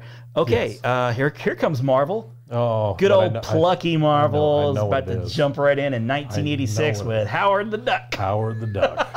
but you know what? You know what? George Lucas directed this movie. So I know it gets a lot of shit, but I actually really it's a enjoyed fun Howard movie. the Duck. It's a good. fun movie. Jeffrey Jones is so damn enjoyable, and I like you gotta like look at him pre whatever he is now. I, I loved I loved him in that movie. I thought his his bad guy, the alien, was just great. And you know the the effect of Howard was pretty cool. You know, like The the the fact that he, I mean, like he was a guy in a suit. yeah. Well, it was like yeah, it was a guy in a suit, and we did a lot of animatronics. Yes. and uh, I like the voice actor who who voiced Howard the Duck. Don't know his name, but he was good. And you know Leah Thompson, Leah super Thompson. cute, and also um, uh, Susan Sarandon's husband, Oh yeah. Um, who's always trying to scan Ron Burgundy's thoughts. Tim Robbins, Tim Robbins. very young Tim Robbins. Um, but uh, here's the thing: were they? Se- was this even a serious attempt? Like, why would they go right? You got Spider Man. You Yeah. got Iron Man. You got the Hulk. You got a lot of other. You got a lot of other options, and they come out swinging with Howard the Duck. And I mean, it really, and really, I mean, when you think about it too, uh, you know, especially because we're we're talking mainly about movies. Yeah. But at this stage of the game, there have been television enterprises for some of those characters that did yeah, well. animation for sure was. I mean, the, the Incredible Hulk program with uh, Bill Bixby. oh and yeah, forget about that. Right, right, right. Huge, huge thing. I mean, there was a Spider-Man action. Show, Um, Wonder Woman. Too. Well, that's DC, but But I mean, they they they uh, they had had a number of entries into the Marvel um, universe at this point, not in film, but it is. It's it's kind of an interesting question. Like Howard the Duck is the first place you go to. Like you don't review, you know, I mean, you think film is kind of like the crown jewel of your entertainment empire. You know, television's very profitable, but it's film, man. Film. and people loved the characters that had already been presented. So it's like, okay, we're gonna go straight to Howard the Duck because we think people really want to see this wisecracking duck from another planet. Yeah, I, I don't know, man. That's just George Lucas after Star Wars just didn't know what the hell he was gonna do, because you know, and then he did Willow a couple years after that. But Yeah. you know, it it was popular with kids, even though it's very adult. It's very adult. It's very oriented. adult, like duck titties, like Yeah. in the beginning of the movie. You're just like, Duck. Whoa, I'm gonna say that again. Duck titties. Okay, that's that's, that's where the movie starts. how it starts. That's how we're kicking that one off. And Howard's got like rubbers in his Yeah. wallet, and he's getting it on with we yeah, there's there's a serious departure there from the comic code. and uh, and it's funny too because you know like Howard Duck's kind of made the cameos in the Yes. MCU, and uh, Voiced by Kevin Seth Smith Green. is supposedly like working on a either it's either a comic or a cartoon version of Howard the Duck. so would like be that's that's in the works. Could be really funny, you know. I think so. Yeah. Um. But that but that's just to give you an idea like w- the you're kind of scraping the bottom. Th- that was expected to be a big hit. Yes, it was You, you expected get to George be. Lucas after Star Wars, and I think this is right after this. Had he done anything afterwards? Was this the first thing Lucas had done, um, other than Probably Indiana not. Jones? I mean, he was Yeah. you know producing Indiana Jones, I guess. Well, and that's because that's the thing is like I mean even even with Star Wars like he just directed the first one. He was involved obviously with Yeah. Empire and with uh, Return of the Jedi. Yeah. It was like he wasn't directing those. So this is when you have George Lucas and you're like, okay, he's everything uh, up to this point that George Lucas has been involved in has been pretty fantastic. Oh has my done God, yes. And you're like, oh, so it's one of those things where you're like, I- there, I- I don't know the narrative behind it, but it feels like I don't, I don't know if George Lucas just went in and was like, all right, I want to do this duck movie. Donald Duck's popular. Daffy Duck's popular. Ducks are in, baby. Kids love ducks. Let me tell you, the kids today are into ducks. I've done research. And they're into the duck form, if you know what I mean. I've asked a number of children. I've driven around in a van around town, rolling down my window, asking children, "What do you think about ducks?" And the kids are all like, "What?" And they run away screaming. But it's very positive. Well, But I got a, I, I got the gist of what they they were saying. You know? yeah, they're so they're so enamored with ducks that when I ask them about ducks, they just go into a frenzy. And when I wiped the mace out of my eyes, let me tell you, I couldn't wait to bang away on that typewriter. I I knew I had a billion dollar Howard idea. the The... Duck. action figures are going to be astounding. Yeah, that's that's how Jeffrey Jones got involved in all this. Was he was driving around with him in the van? Oh Jesus Christ! Oh, I went there. I went there. Ugh, sorry, Jeffrey. I you know. deserve it. You deserve it. Yeah, okay. You had that one coming. So yeah, Howard the Duck, um, popular amongst kids. There's there's a there's a nostalgia for it, but Yes. again, objectively not good. Uh, so then after that bomb of a movie, we got some cool down period until a little movie in 1989, 89. I know, right? your next milestone movie in my book, I Michael agree. Keaton as the Batman. Batman. I have so Batman 89 is f- one of, you know, we we were kind of kicking around the idea like, oh, we'll do our five favorite superhero movies, you and, you know, me and you, and we'll do that format. And then we were like, oh, we'll just talk through the evolution and we'll, we'll kind of do that. And it'll be fun to do that too. But if we were to have five movies, I would for sure have Batman 89 on my list. You probably may too. It- Or it could just be a bunch of MC movies. I don't know. It was. It's it's a hard one to ignore because it really was a game changer. I mean, as as big as Superman was in the late '70s and then through the '80s, um, it wasn't. It wasn't necessarily obviously that Batman paved the way. He had he had a good foundation, but when he showed up, he changed he changed the game. He changed the the understanding of what um, what a superhero movie was going to be. Absolutely, absolutely. And uh, Wa- Warner Brothers went all in on Batman. You, Rightfully you know, so. in, in the summer of 1989, you could not get away from that black T-shirt with the yellow Batman Oh, my logo, goodness, and no. you know, it, on and in the marketing push, like you know, Taco Bell. Like I remember, like clamoring for those cups. Yep. I had a just probably six to ten of those Batman plastic cups. Loved them. Uh, you had in in the merchandising. I mean, nowadays, like you'll walk into a Kohl's or a Penny's or wherever, you know, there's just tons of superhero, Yep. you know, like Marvel, DC, you name it. But in 1989, it was just Batman. Batman. Batman, everywhere. He eclipsed everything. He did. That's a good and way to rightfully describe so. Rightfully so. They executed that movie very well. I mean, from from the start, I mean, you just got a good feeling of what the character was going to be, and throughout the movie, uh, and I, I think it's why I mean Michael Keaton, you know, th- it's it's one of those. It's always hard because like I mean he's. 1966, we have Batman the movie. Yeah, you got he's not Adam the West first. and- so he's not the first portrayal of it, it. No. but He was m- m- uh, Michael Keaton was like the first guy to have to shake a previous persona Yes. of a superhero character. and and because that's up until this point i mean outside of the comics um, you have this this character who is frozen in time as this campy you know blue spandex wearing guy who's you know who's always trying to teach everybody a, a lesson in morality and you know he'll, he's in a he's in a, a club dancing with with kids and you know it's like it's this really goofy kind of thing so Yeah. y- there's Getting kind of kinky with Eartha Ki- Eartha Kitt. Yes, I mean, uh, you know, Julie Newmar was my pa- personal favorite for Kellum, but uh, She's great. um, w- when you when you Caesar, think about Caesar Romero. oh, as the Joker, fantastic. and, and and that's the same same kind of thing. It's like okay, Caesar Romero Yeah. in the '60s Batman. Yep. He, I mean, he was a clown. He really was a clown. Yes, It was, you know, he would trap Batman, but it was always this really jokey, Yes. goofy kind of way. Yes. So Jack Nicholson, the same kind of thing. It's like okay, he looked the same but very, very, very different tone. And it, I mean, they shook off anything childish about the movie immediately. thanks to Tim Burton. I mean, Yes. Uh, Tim Burton came in and immediately nailed that dark tone that Batman has Absolutely. just kind of carried with him, with a few you know screw ups here and like from Joel Schumacher or whatever. But um, but but he nailed that tone, and it it's come to like it's so crazy to me that the director of Beetlejuice and the star of Beetlejuice just come over the next year and just make it work. Nicholson was very believable right away as the Joker. You could look at him and go, "Oh yeah, that's that's good casting right there." But you know, Michael Keaton today is still he's still my Batman.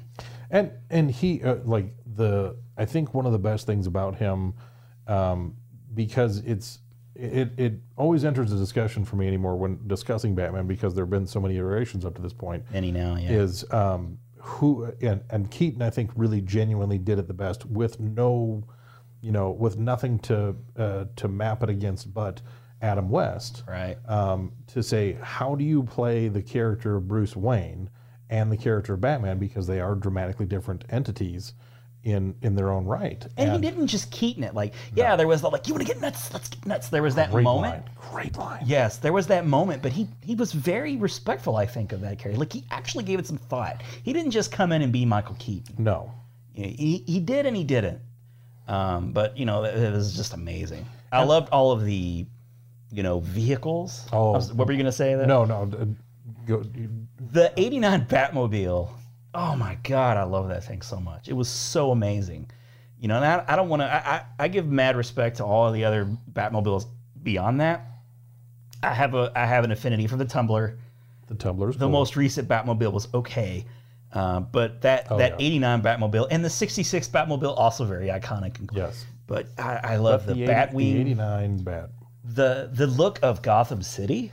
Oh, was it, I was really. I mean, like, it was down and dark. Like it was because it wasn't. I mean, It just- felt gothic. Like Yes. that defined what gothic meant to me. It, it really did, and he, uh, that was. I mean, there were so many aspects of it that just really, uh, you know, Tim Burton is famous for a lot of things, but I think it, it, you can almost overlook his contribution to the world of Batman because Tim Burton didn't create Batman. Tim Burton didn't create the universe in which Batman existed. Tim Burton created the universe that we understood Batman. I don't to even exist. think I don't even know for a fact that he wasn't a huge Batman fan, it. it, uh, it and I feel like he really wasn't. it, it doesn't it doesn't translate from his persona that he would have been that but his everything that he really subscribes to as far as what makes him tim burton married so well with um, the that emerging world you know we're shaking off this this campy you know superheroes stand for everything i mean like he because i mean batman really you know if, in terms that you want to use from today's world batman is an anti-hero batman he has his he has his lines he won't cross Mm-hmm. He's a necessary evil. but it is it's one of those things like he operates outside of the law i mean Right. in you know up until this point you know and he still does operate in conjunction with commissioner gordon and he is just a man. Yeah. What makes Batman so special is his intellect and his money, of course. But that that's what makes him a superhero. and he i mean like that was and especially especially in that first first run where you had michael keaton then you had val kilmer and then you had george clooney Yeah. he was definitively the most convincing but i think especially as you've had a number of other really capable people go up against him Yeah. you know, there, there I just, you know, there's something intrinsic in his portrayal of Batman that just has lasted. It's not just as like, oh, well, he's the first, so he's the. It's like, no, he really, really, really did the character well. And you know, Vicky Vale, um, Kim Kim Basinger, Ba- Bas- Basinger- Bas- Basinger? I, I, Yeah, how I do you don't say know. that? his- I don't know how to say her name, but that My first crush, probably. I I, I mean, I'd mentioned Jennifer Connelly in the past, but I Kim, Kim Basinger. ugh, oh, oof. that was that Gosh, was so hot. and it was. I mean, it was a great A great heroine too. Yeah, the, and she wa- she was capable. I mean, she was, you know, she was not just this damsel to be rescued. She had moments where she was, but she was she was a capable female. Um, you know, s- she wasn't a protagonist, but she was she was capable. She you know, there, in some respects, she gave Bruce Wayne and Batman a little bit of a run for his money, which you know I think helped categorize him as well to where it's like. You know, Bruce Wayne had this, you know, this dangerous aspect to him that attracted you know your, he he could have you know any of the socialite kind of you know those but he's he had this attraction to somebody that had a, a brooding nature as well Robert Wall was very Yes. funny in that role. That you know he didn't have a lot of screen time, but he made every minute count. yes he did Um, uh, Jack was it uh, Jack Palance or oh yeah the who played uh, what's his face um, You're my number one yeah a guy? this is pre curly city slickers yeah, free Curly. He was magnificent. He was Um, great. The guy who played Eckhart was great. oh yeah The the you know sweaty fat you know yeah just the disgusting just a disgusting cop that Yeah. you uh, like you know corrupt on the take Yeah. kind of guy um and the actor who played alfred that that'll always kind of be my Yeah. alfred um that He that was look- great. he was f- just so good god he was just like the perfect little grandpa and you know they've they've really experimented with the uh you know um why can't I, what was his name alfred they've Alfred, really Alfred Pennyworth. my brain's were- yeah they, they Spanish. they really kind of ex- like he's gotten like more and more kind of badass over over the like now he's um uh what's his face Michael Uh, Caine Or no, who was he? Oh, it Yeah, was, no, uh, Michael Caine was you know in the in the Yeah. uh, Nolan movies, but because I don't he count played them, Scar and and the uh, Lion Jeremy King- Irons. Yeah, Jeremy Irons, and I, and I've liked them all. They've been good, uh, but but that Alfred was seemed like he seemed the most butlery of all. of Jer- them. and Jeremy, Jer- like I like Jeremy Irons. I do too. I really do. Yeah. And it was it wasn't it wasn't the worst casting they could do. No. But it just didn't make any sense to me. It was just like he no like he makes sense as like a sidekick to Batman. Yeah. He doesn't make sense as a butler. Michael Caine's probably the best Alfred, honestly, He's as far as what he brought to the character. But he he really he really elevated the character. Um, he had that wisdom. Like Alfred, kind of was like quiet wisdom. yeah. Um, but but Michael Caine was really always there for the speeches. Yeah. So, um, so th- after '89 Batman, which was a phenomenon, I can't even like I, one of the first VHS tapes I ever owned. That Yeah. black, beautiful black Wonderful. box. Oh, uh, then you had a, a sequel pretty soon after that in '91. You had, or yeah, '91. Um, we'll, we'll just talk about the Batman movies real quick. Um, no, I, we'll save it. We'll save it. We'll go into the '90s. Um, oh, uh, I can't actually. Uh, we'd mentioned we got another failed in Marvel property here, and I'm talking about Dolph Lundgren's take. This is not a failure. not a failure. This is so not a failure. This movie is phenomenal. he went from He-Man to the Punisher. that know what? movie was terrible. That movie was amazing. He rode a motorcycle in the sewers. the only thing, the, Uh. on- the one thing about Dolph Lundgren's Punisher that was uh, was disappointing is he at no point in the entire film has anything that has the Punisher skull on it at all. could they not? He's- could they afford the name but not the uh, the most famous thing? He's the apparently skull? just a guy riding around a motorcycle in the sewers fighting crime. They very well could have just have been making a movie about a badass who rides around on a motorcycle and just at the last minute got the Punisher. Called name. the Punisher. Oh, the kids are loving this Batman movie. We got to get another superhero who's dark and broody. We got oh Punisher. We'll buy that for a few dollars. Yeah, because Marvel's desperate. the uh, They're still licking their wounds from Howard the Duck. They'll do anything. the the the bad guy who was who was, it was the same guy. oh from, my God, uh, I don't remember that movie at He- all. He was the same guy. I think I want to say it was the same guy that was the bad guy from The Fugitive, um, the Frenchy kind of guy, whatever is the guy that framed Doctor Kimball. in Oh, The really? Fugitive. I think it was the Jesus same guy. Christ. I gotta look that up. Uh, I- I- we- while you're looking that up, I would normally try and talk to kind of carry and make sure we don't have silence. but I don't know talk, anything talk about. how much you love the first Punisher movie. I'm not even sure that it was a theatrical release. It probably was for just the shortest period of time. But I, I just seem to remember. Lou Gossett Jr. too. I forgot about Lou oh, Gossett Jr. Iron Eagle. Yes. Yes, Lou Gossett Jr. Now that that's sad. Lou Gossett Jr. starred falling that low. It is. It's the same guy. It's the same. It's the same guy. well bad done. guy well from done. the bad guy from the Punisher, Gianni Franco, um, was the same guy, Doctor Charles something or other from. Uh, that would be James Franco's dad, right? I think so. Yeah. I think it was. That's James- confirmed. Don't even fact check that. Yes, I'm not even going to Don't look it tell up. us we're wrong because we're right. We are always right, Always right. always. But yeah, I don't. I don't ever. But yeah, the the Punisher. I, I technically I own every movie that Marvel has ever put out on um, Yeah. home video. Is that even available on DVD? It or- is. Okay. I had to have it imported, but I got it. okay. So I I have it on Blu-ray. I think Marvel has like 50 movies that are. I own all of them. Oh my God! just dedication. because just because and that was it was like when i got that one i was like oh yes Uh, so I was- because Ugh.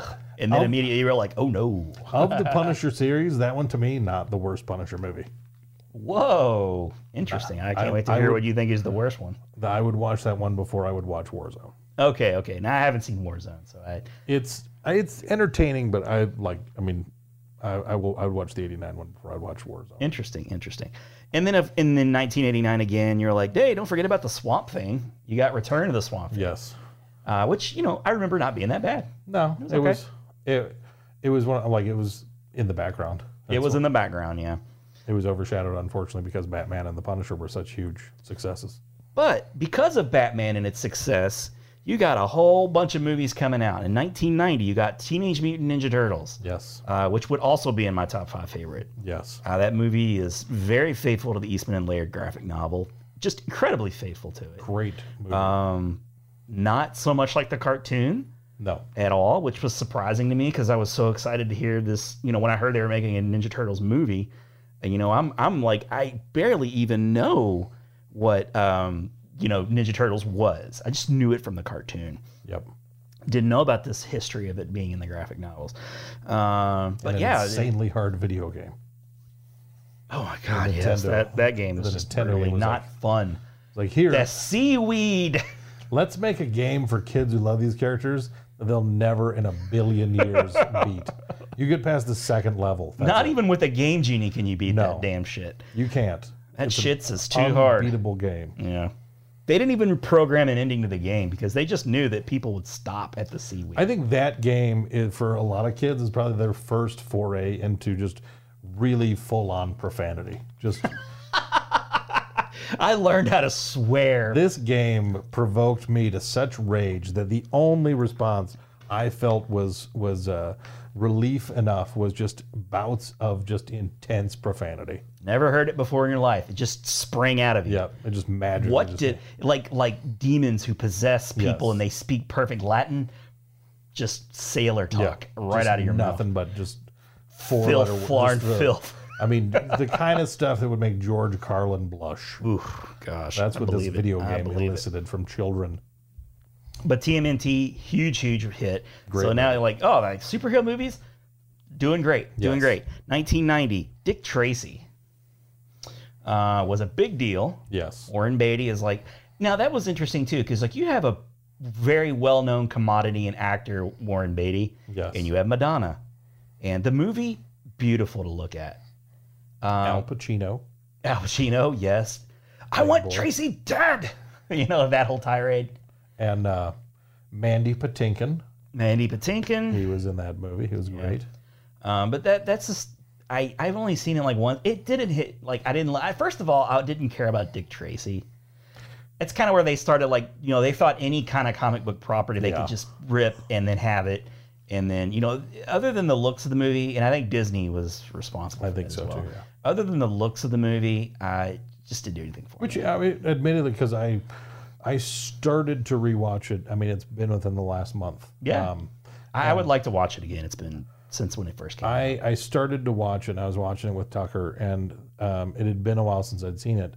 And there were there were just like one too many things that I was like, ah, this might get me in trouble watching with my kids. With Madonna, I can Um, imagine. yeah, Yeah, it she's was like- very seductive. in that movie. yeah, they, they really played that up because I was like, ah, I'll probably just turn this off. And I Her boobs are popping. she yeah there and it was it was like this is this is Dis- Disney well, this is the yeah this is Disney was they they didn't know what they were doing. Like Michael Eisner's Ew. he's shaking it up you know like ah, we're, we're rocking with Little Mermaid. Bring me Dick Tracy. Yes. Get me Madonna. That no, like, that's what? boy oh boy. That's what little girls need to see. but yeah it was Little boys, little girls it was it was discovering their their self. yes it was a coming of age film for a, a number of Ah, puntastic. yes All right. So, but Dick Tracy, um, a success, but not a he, not not a Batman level success. not what they were hoping So with that, you're like, ooh, okay, but we're not going to stop making superhero movies. No. There's there's money to be made.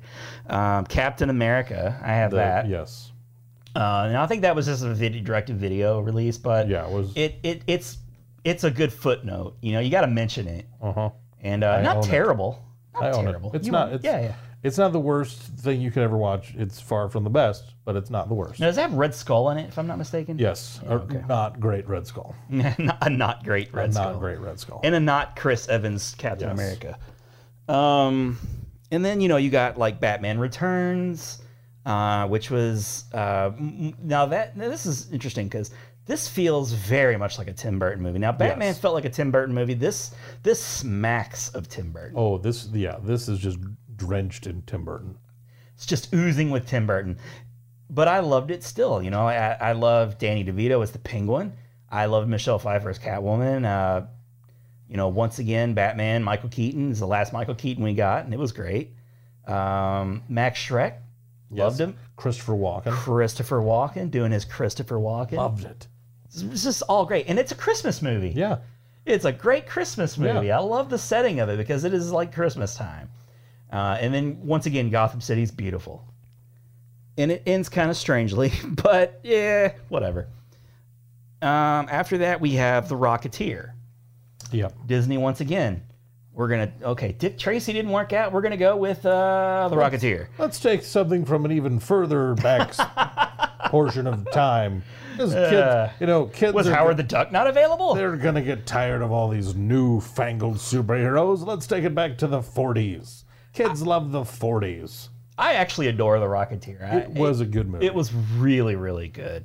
Alan Arkin, uh, Jennifer Connelly, uh, and then uh, the guy that played the Rocketeer, Campbell, something Campbell, not Bruce Campbell, obviously. Wayne, but Wayne Campbell. different Campbell. yeah, but I, I really, I love the look of that movie. The, the s- the score of that movie is really good, and uh, the effects hold up pretty well, actually. I don't know that I've watched it since it first came out. Oh my, it's it's really good. Um, after so the Rocketeer was a- it was a failure though. It yeah, it didn't it didn't hit nearly. as hard. I, I remember being very excited to see it. I went to see it at the theaters and loved every second of it. Uh, but it, was not a. It was it was very disappointing returns for them. So ooh, some couple chinks in the armor now. Apparently, Dick Tracy, Rocketeer, not so good. Uh, and because of the Rocketeer, and probably also because of Dick Tracy, things got cold again. yeah, We didn't really get another superhero movie until 1993, The Crow, yeah, and that and that, was, was a very very- much in the background as well. and that was a very different kind of superhero movie, different kind of it, it really I mean it, it played further it, it was nice because uh that's probably when you start to really see now that Batman has really kind of nailed it uh, a darker superhero is more acceptable um, a uh, a- and obviously with the crow you take it to uh, a much uh, much more vengeful you know and much more violent uh, area here's the way I look at it. You know, how, like at the beginning of each decade, it's you're still sort of in the previous decade. Yeah. The early '90s movies still had a bit of an '80s feel to them. yeah they did To me, The Crow is the first true '90s superhero movie. the music was very 90s the the every, tone was very the '90s. tone was very 90s the you know, very uh, very Gen X. the visuals were very grunge Yes. um, and that matched up very much with the tone uh, of the ni- of the early 90s um, it- it- yeah it really that one really departed from what we had gotten up to this point Yeah. and, and even i mean even with batman returns which was i mean batman was dark batman returns was was darker in a different kind of sense um, this one was just like s- i mean just just straight It was grungy. You Yeah, nailed it it. was- you absolutely yeah. nailed it with that description. The streets look dirty and nun- grungy. The every, everything's grungy, and obviously a lot of a lot of that movie's overshadowed by the tragedy of Brandon, Brandon Lee, Lee. being killed during the filming of the movie. Um, I I personally don't think Brandon Lee was going to be the big breakout star that people He- kind of no, made him he- out to be. he wasn't going near. I mean, it had been a long time since his dad had really, I mean, since Bruce Mm-hmm. Lee had been really. And he wasn't as talented as his No. dad. No, the And he hand- was a nice looking guy, and he, you know, he, but he'd been in kind of garbagey movies. up He to that he point. had been in other stuff. I mean, Oh, yeah. it wasn't like this was the first role he'd been in. But Brandon Lee had been in stuff, and people weren't like overwhelmed by it. I mean, to to me, he and it's it's not surprising that Jason Momoa almost played the Crow, and uh, I think at this point it's been sufficiently shut down. They were going to have him play the Crow in a new iteration of it, but he he reminds me of uh, Jason Momoa. Like Hmm. he's good in some senses, but in in a lot. I mean, because Jason Momoa has been in a number of films. People just Yeah. don't realize that he's because he I liked him in Bullet to the Head. he was good. pretty at good in he was that. good in Bullet to the Head. Um, I saw him in Once Upon a Time in Venice with uh, Bruce Willis, which was a fun little flick. But it's one of those like Jason Momoa just does not have a lot of range. Yeah, he doesn't have a lot of range, and so he doesn't have a lot of you know on-screen presence outside of something like uh, you know Fish Boy is. I won't even. I, You won't even I re- won't give even- him. I the- won't. you say won't his even name. say his name. I started to. I was like, no, he's you Fish Boy. almost said Aquaman. I did, and I was like, you know what? He's Fish Boy. no, you don't. You don't even get the pleasure. he, uh, he he was great casting for that because if you're gonna have somebody play Fish Boy, Jason Momoa really just kind of hits that mark, I think. Um, but I, there, I mean, one of the like the because the Crow, I mean, I, I, had, uh, I had a buddy in high school who was big, big into the Crow. Um, and it was it was just it was this it spoke to the '90s kids. Yeah. It really did. It was it was the superhero that a lot because you have this divergence of uh, you know in the early '90s you had all kind of these new you had some of those goth kids. Yeah, really he was. started- He was what the goth kids were he was what they were rallying copying his behind. look. Really. yeah Uh, Hot Topic owes their entire Oh. existence to Brandon Lee and The Crow. And there was, I mean, there was some really, there was some great dialogue in that movie. There were some really great scenes in that movie. It was a legitimately good movie. yeah. Er, and not a lot of money behind it. Not a not a character that anybody would have recognized. No. Um, but for what what the hand they were dealt, they really made do with. You know, they did a good job. The first time Ernie Hudson was really anything since the Ghostbusters. So The Crow um, came and went. wasn't a huge hit, but it Yep. found like a cult following on DVD Definitely. and things like that, and a great soundtrack. Yep. Um, now in 1994, once again they're pulling from the you know the the ranks of old decrepit comics. The Shadow The Shadow. with Alec Baldwin. Uh, didn't actually see it. I love that movie. Is I it pretty really good? do. I really love that movie. I, I own You're that not movie. even being ironic. No, no. I it is it is a fun movie. Okay. Um uh, I had I had action figures. Who knows what evil lurks in the hearts of men? The shadow knows. Armed with quick draw 45s, the mysterious crime fighter faces the evil Shawan Khan. But shadows hit no eyes cloud men's minds. You will obey. from from Really? the Shadow movie. Yes, Oh, wow. it was. I had, I had the car that he uses. I had a couple of different action figures. It was it was surprisingly entertaining to me. I'll have to give that a try The, is is, because uh, I like Alec Baldwin. is the Phantom on, on your list as well? Oh, yeah. with Billy Zane. Okay, good. that was coming up. I didn't. I, I kind of ruined that. I'm sorry. No, that's They- fine. You're fine. We, they- we can talk about the Phantom too. They because they they were very synonymous for me because they came. You should listen to your friend Billy Zane. Yes. it was uh, it was one of the I'm like yeah, I'm trying to think if I had any other real significant um, exposure to Alec Baldwin prior to The Shadow. Beetlejuice. Um, yeah. Um, I- But he was in a lot of uh, heart throbby. Like Yeah. you saw a lot of Al- Alec Baldwin's hairy chest. Yeah. Which movies weren't in your you know scope? I would think. w- being a being a, a youth at the time. Yeah. that was not as much of my Alec Baldwin. Uh, but this, He was spending a lot of time hot and sweaty. yes, this, this, this was this was a fun little because it was. Um, it, it was interesting because I, I, I commercially don't feel like it probably did any any better than Dick Tracy did. Oh, it did worse. I Yeah, I think, was, I was gonna say it probably did worse. It, it's it's It- and it didn't get the marketing too that Dick Yeah. Tracy did. It, it was because it was the same. It was the same thing. It's the same time frame. Yeah. it's one of those. I'm like, okay, d- nobody wants to watch movies from this time frame, but uh, I guess it's just like the people that were make who were in control and had were making the decisions. I guess they just that was their childhood, and they were just like not making that decisions clicks. with their brain, but more or less with you know th- their emotions. I guess. I don't yeah, know. it was. I mean, it was. It was. A, it was a fun movie. Had um, let's see, uh, Alec Baldwin played the Shadow. Um, Penelope Ann Miller was uh, she's nice. She's good. she. She was uh, the the female lead. It had uh, Jonathan Winter. Uh, he was the police chief in it, and uh, it was he was. You mean Mork from Orc's dad? yes? Awesome. He was. or was it his granddad? I can't remember. I don't know. It doesn't matter. but he he was in it. He was the police chief. It was it was fun. Um, I can't remember the guy that played the. Uh, uh, he was he was one of the um, Khans. It was he was a descendant of Genghis Khan. That was his antagonist. Um, uh, Ian McKellen. Ian McKellen was in. Sir Ian McCollum before he was a sir, before he Yes. was Gandalf. He was uh, Penelope Ann Miller's dad. He was the scientist that was creating the bomb for the uh, for the bad guy for the Khan, and then um, uh, who what was the guy? He was Ray Romano's dad on the, the TV show. I can't remember uh, what his name is now. Um, he Frankenstein. Yeah, he uh, he he was he was kind of his his number two. He was his cab driver. Yeah. but it was it was I I, I enjoyed it. I I would I would definitely vouch. So you vouch for that. um, I will vouch for that movie. But you know, it's but it it was uh I, it, it was uh once again the studio's taking Yeah. a gamble on a superhero it movie didn't. that's not paying off. Um, after that, we have The Mask with Jim Carrey, which is really not so much a superhero movie as it was a Jim Carrey movie. Insanely popular, but not because it was a superhero movie. Well, and the the comics were very different. The comics had a much darker tone. I mean, they played it up to match the Jim Carrey that everyone was loving in the box office. Uh-huh. But the the co- he the the mask because he wasn't even necessarily known as the mask until that movie came out. He had a couple other names that he primarily went by, but uh, it was it was a, a similar kind of tone, but darker at the same time. Like the mask was a little bit more violent, a little bit more um, intense than the movie was. Um, I would I would love to see. Uh, the movie's very silly, yeah, the movie is very silly, very Jim Carrey, very ear you know mid '90s Jim Carrey. um, and one of the, my least favorite Jim Carrey movies. I'll admit that I, I did not like The Mask.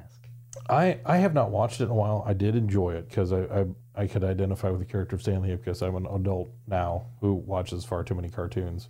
um, and if I had a mask that Yeah, allowed yeah, me, I could see that. that's the kind of stuff. If I had a magic mask that allowed me to do whatever, that's the kind of stuff that I would do. I just pull hijinks and pranks and be goofy. And Yeah. so after the mask, for me, this is the pit, the bottom, 1995. So you had Batman Forever, which was a huge hit, Unfortunately, but it was it was the fools it was the Joel Mo- Schumacher fool's gold.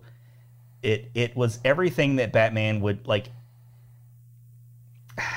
I liked Batman Forever. I thought it was good.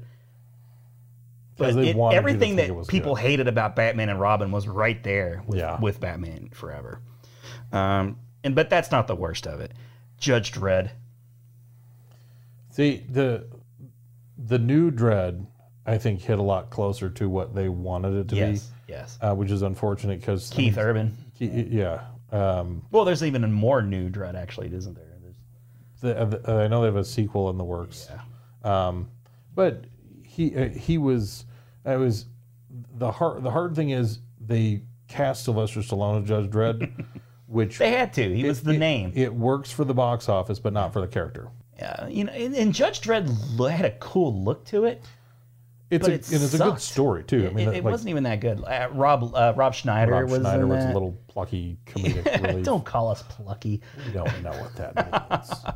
But you know, Judge Dredd, uh, a bomb, a huge bomb. It was not, yeah, not. It was ahead of its time. also 1995, The Phantom, Billy Zane, again. Uh, Christy Swanson, I like that Um, Christy Swanson, but uh, I've never seen The Phantom. Treat, Treat Mm-hmm. all of it. Williams. who, who was uh, He's like a poor man's Harrison Ford. who was the first guy that was in the, the movie The Substitute? I can't remember his name now. Oh, Tom Berenger. Tom Berenger. He's a poor man's Tom Berenger. I say that specifically because Treat Williams reprised the role I think three more times. oh He- Lord. Tom Berenger played the substitute. I'm just excited that I remembered a name you didn't Uh, Yes. remember. Yes. I'm so glad you Score did. one for Ron. Well done. sir.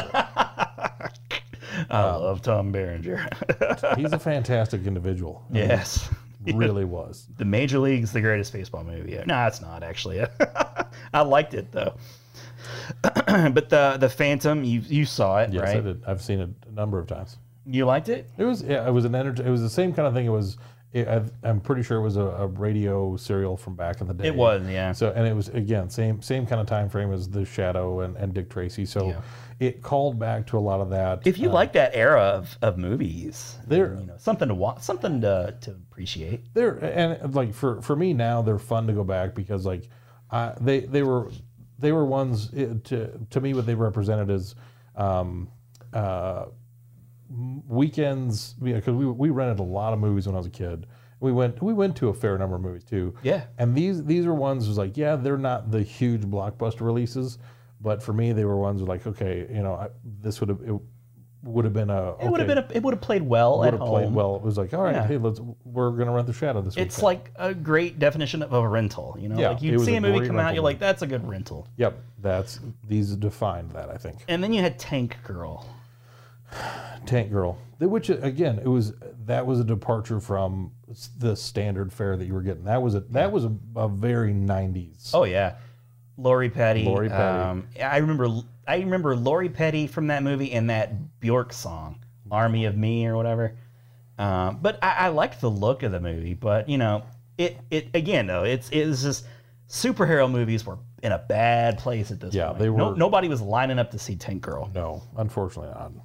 So 1997, uh, another bad year. Of course, you had Batman and Robin, worst Batman movie by a mile. Yeah, Um, and then you had Spawn, which was pretty disappointing. it yeah, because Spawn had a, a solid following. I mean, Todd McFarlane by '97 had really cemented himself. In, in terms of comic books, was there anybody hotter and more popular during this period of time than Todd McFarlane? he was uh, in in the mid to late 90s he was really pushing the bounds um, visually what what people were looking at um, story wise i mean he- they were i mean because he was responsible for um, probably the most iconic uh, venom cover the lethal protector And so I'm like, s- some of those characters he was really defining in far more um, uh, really adult terms. I mean, when you think about the kids, kids at this point that have been growing up with comic books to this point, Spawn was kind of like okay, you know, you could you could read the the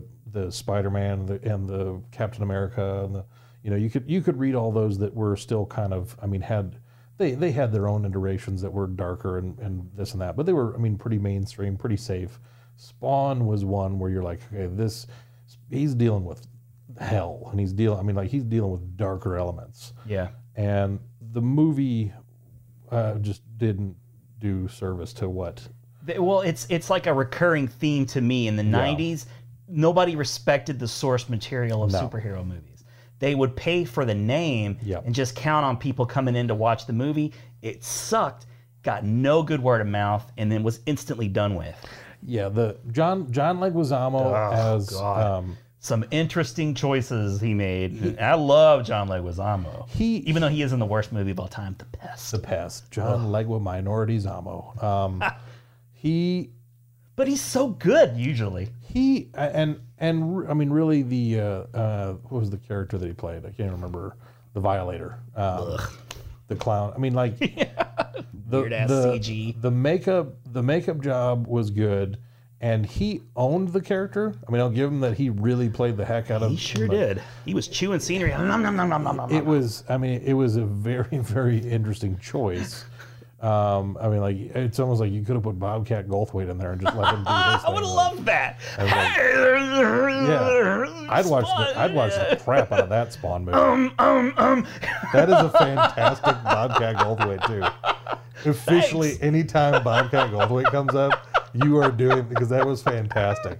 Right off the cuff, like I don't have a Bobcat Goldthwait. That was wonderful. Oh, that's my Bobcat. That though. was wonderful. that is the teaser for our next. Thank you. Thank you. Wonderful.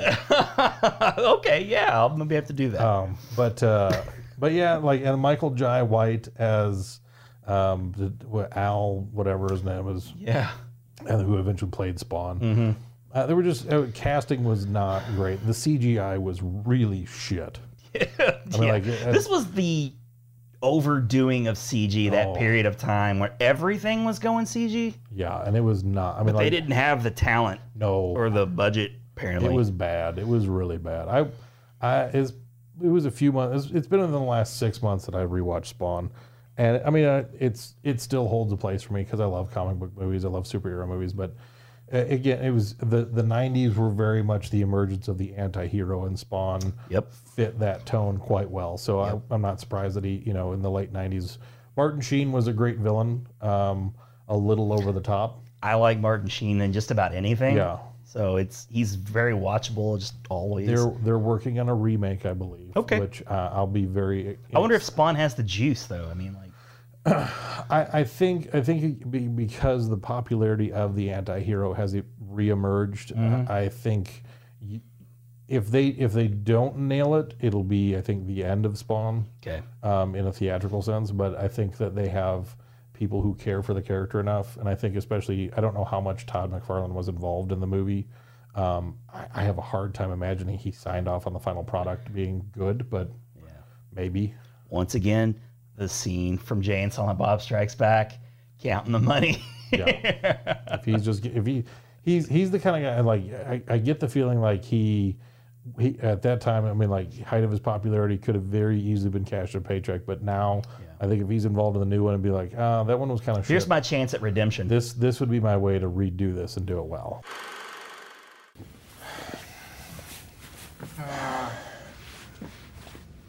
So, action, Gus, or Jesus, Ben, I said I'm busy. Busy.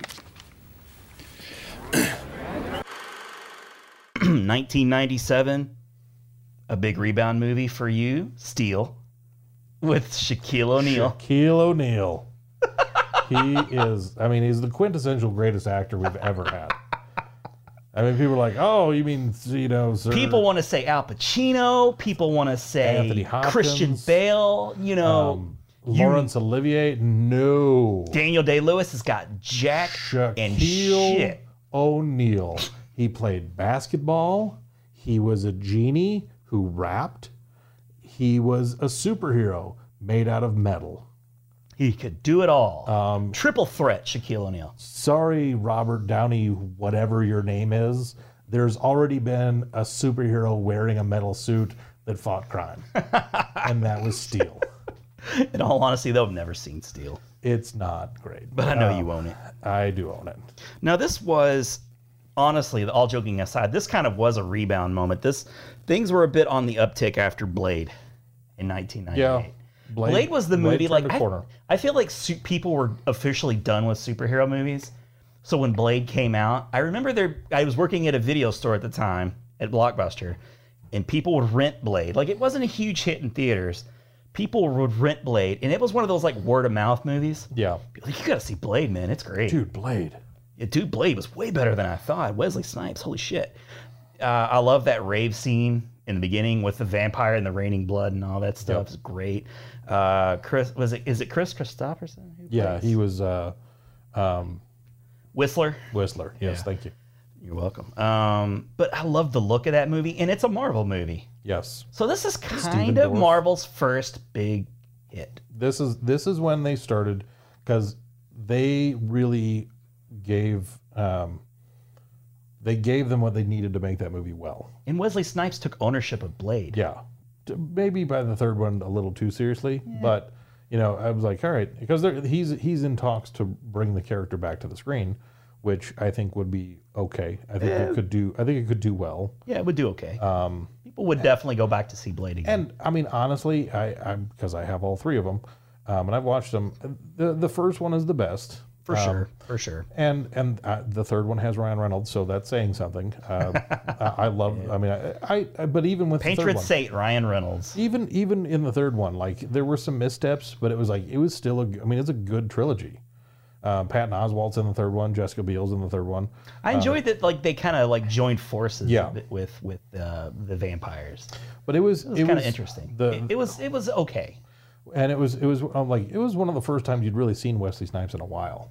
It's true. He, I mean, he he'd had a few things here and there. I mean, it would, Passenger Fifty Seven that was in the Well, white men don't can't jump, and uh, But yeah, this- passenger this- fifty seven always bet on black. This yes, this this was this was a real different thing for him. This was something that was And he got jacked for that movie. He man. did. He oh, my really- lord. yeah, he was ready to go in that. And I, I think I mean you know it, it's not a mainstream Marvel character um, in a lot of senses. Again, it's one of those. It's funny because like you know it, it's pro- it probably really is their first successful foray back into superhero movies.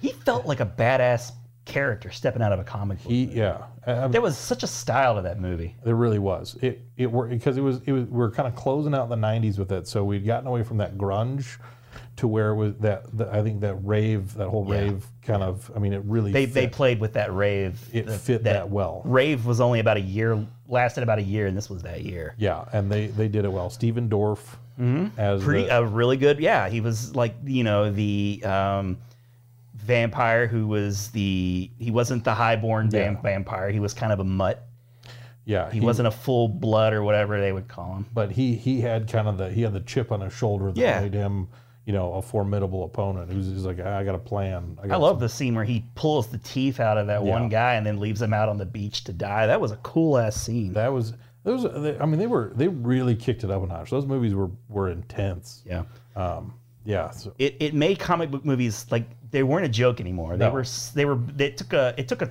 step towards more gritty realistic Yeah. which would really be an important thing to you're going to see a trend in those in the 2000 movies. Yeah. Um, so the final movie that I have in the 90s is Mystery Men, and Mystery Men is playing off the I I think it, it's kind of playing with how pathetic superhero movies had become. It was just all a big joke. The Waffler, you know, like Yes, Dane Cook. Dane Cook, baby. And Mystery Men was just okay. Like I didn't love it. It has some okay parts, but it was just like that irony. There's just like so much irony in that movie. You know, it just it really did kind of like illustrate how much the Hollywood had washed their hands with superhero movies. Yeah. You know, it was it was a joke. I don't think people I think people thought the the fad was done. You know, I think superhero movies were dead and buried, but Blade gave them a little bit of hope. And as tempting as it was to say that Blade was a milestone movie, I think the next true milestone movie was in 2000 X Men. Yeah. that was a huge step. That was the first time I kind of remember feeling like they were treating the source material with a bit more respect. And of course, the casting was amazing. Yeah, they and and at that point, because uh, I mean, you ha- you had a real you had a real following of uh, of a generation that had grown up not just in the the realm of comic books, but in comic book characters coming to life in a different way. You had um, the X Men cartoon was really well Most of everything executed. I know about the X Men is Yeah. from the cartoon. And it was, and it was. I mean, the, what was nice is it translated really well and really specifically from the comic books. So Yeah. kids that weren't comic book readers had the same had access to the same information. they that put a kids- lot of money into that cartoon. Yes. You could tell. and and they and they and, and when they brought everybody to, I mean, everybody didn't translate perfectly, um, but for what we had up to that point, the what what matched hit well enough that you were uh, like with uh, I think specifically like Rogue. Rogue was one. I was like, okay, the character that I'd come to know is Rogue. Mhm. You know, you're like okay, this is you know in the cartoon you have and in the comics you have you know this kind of she. I mean, she was a force to be reckoned with. She Yeah. was you know um, she, was was, like a main strong. character, she was yeah. a main character. She Right. had that thick Southern accent, and she was Yes. you know so you, you knew who this was. And then They messed up on Rogue to see her played by Anna Paquin as a kid. It was, it was they they that was what I applauded them That on. could have been an okay. eh, like, I like Anna Paquin. I Yeah. think that could have been a good like because you know she turned out to be a pretty good actor. You know? Yeah. I, I loved her in like you know the vampire show. That she was pretty good in that. So she had the chops. But I mean Hugh Jackman. I mean Hugh Jackman. If was there ever a bigger home run hit with this guy? That guy he nailed. They nailed it. they it was, and that was great. But you know, Patrick Stewart is Professor X. He's too. He was like born to play Professor. really X, was. You know, and even up until Logan, I mean, they Yeah. were- he was still playing him very well. Uh, Ian McKellen as Magneto. Magneto is not necessarily the person you would imagine. He's kind of old, but he but he's friggin' Ian McKellen, so The- he's awesome anyway. The chemistry between him and Patrick Stewart, I think, is what really cemented that. Um, I don't think that he's the greatest choice for Magneto, but they made it work well, and I'll give him that. Um, I think, you know, especially when you when they had the opportunity and they went back and, and redid things with McAvoy and with Fassbender, you know, um, Mac- Which also was great. yeah, McAvoy into Patrick Stewart works really well. Yeah. Michael Fassbender into Ian McKellen does not. No, it doesn't. Uh, that is a hard transition. Yeah, I like Fassbender quite Yes. a bit, but you're right. They you do not see those transitioning into what the No. Ian McKellen Ian McKellen character was. They and there I mean, it was it was one of those it was it was hard um because I, I, remember and they I think I think it was in the towards the end when they were putting on their suits. I think uh, there was even kind of a joke um, that Wolverine made about you know um, the they're just wearing black leather. It was- it's something- With the one claw that Yeah. comes up in the middle finger. So it was it was one of those. Uh, that, I think a- as uh, let's see, 2000. I would have been a, a teenager uh, right there, Mm-hmm. uh, and it was it was one of those where it was like I was I was anticipating. You know, I knew it would have been kind of cheesy, but the blue and the yellows and you know all, all the vibrant costumes. Nowadays, of course, they would go whole hog. Yes. But it, it was like they were still holding on. They weren't Yeah. going full in, like trusting the source material, because it was, like I said, the 90s were bleeding into the They- yeah. 2000s. You still have that 90s mentality bleeding in, and it would have been laughed at if they went full on. I mean, that's just what it was. it wouldn't have been accepted by the whole. No. Now, the true fans would have loved it. Oh, yeah. But that's they, they didn't trust that there were enough true fans to, make it carry it. financially viable. Yeah. Yes. it was. What, what I will give them credit for is really when, especially when you're, when you're going through the list and you know how many huge properties they have. This is the first time they really plunked down like these guys are one of our flagship. Like you know, DC comes charging out of the gates back in the late '70s with Yeah, Superman. Bam, right. we need to make Superman Yeah. you know, for you know, thirty plus years of evolution to this point, um, or twenty plus years of evolution at this point, um, to get to the year two thousand, and this is the first time Marvel's really putting down one of their main, you know, characters in in film. You know, it's like okay, this is their first. You know, w- we really need this to work Yeah. and they they have- you know there were a couple of missteps but they executed really well Fox kind of survived off X Men movies for the next 20 years. Um, and you know, of course, there's the whole purging of, of Marvel properties. Sony, of course, got Spider Man. Fox got Fantastic Four and X Men. And you know, they they didn't do a whole lot with Fantastic Four, but they sure did with X Men. Yes. lots and lots of movies. Almost all of them pretty profitable, Yeah. if not well received every time. Even if they weren't all good. Even if they weren't all good, there I feel like there's like a odd number, like great, bad, great, bad. Like that seemed to be like the pattern. Um, but you know, 2000s the X Men. I I feel like is, uh, and it's debatable, was the next big milestone.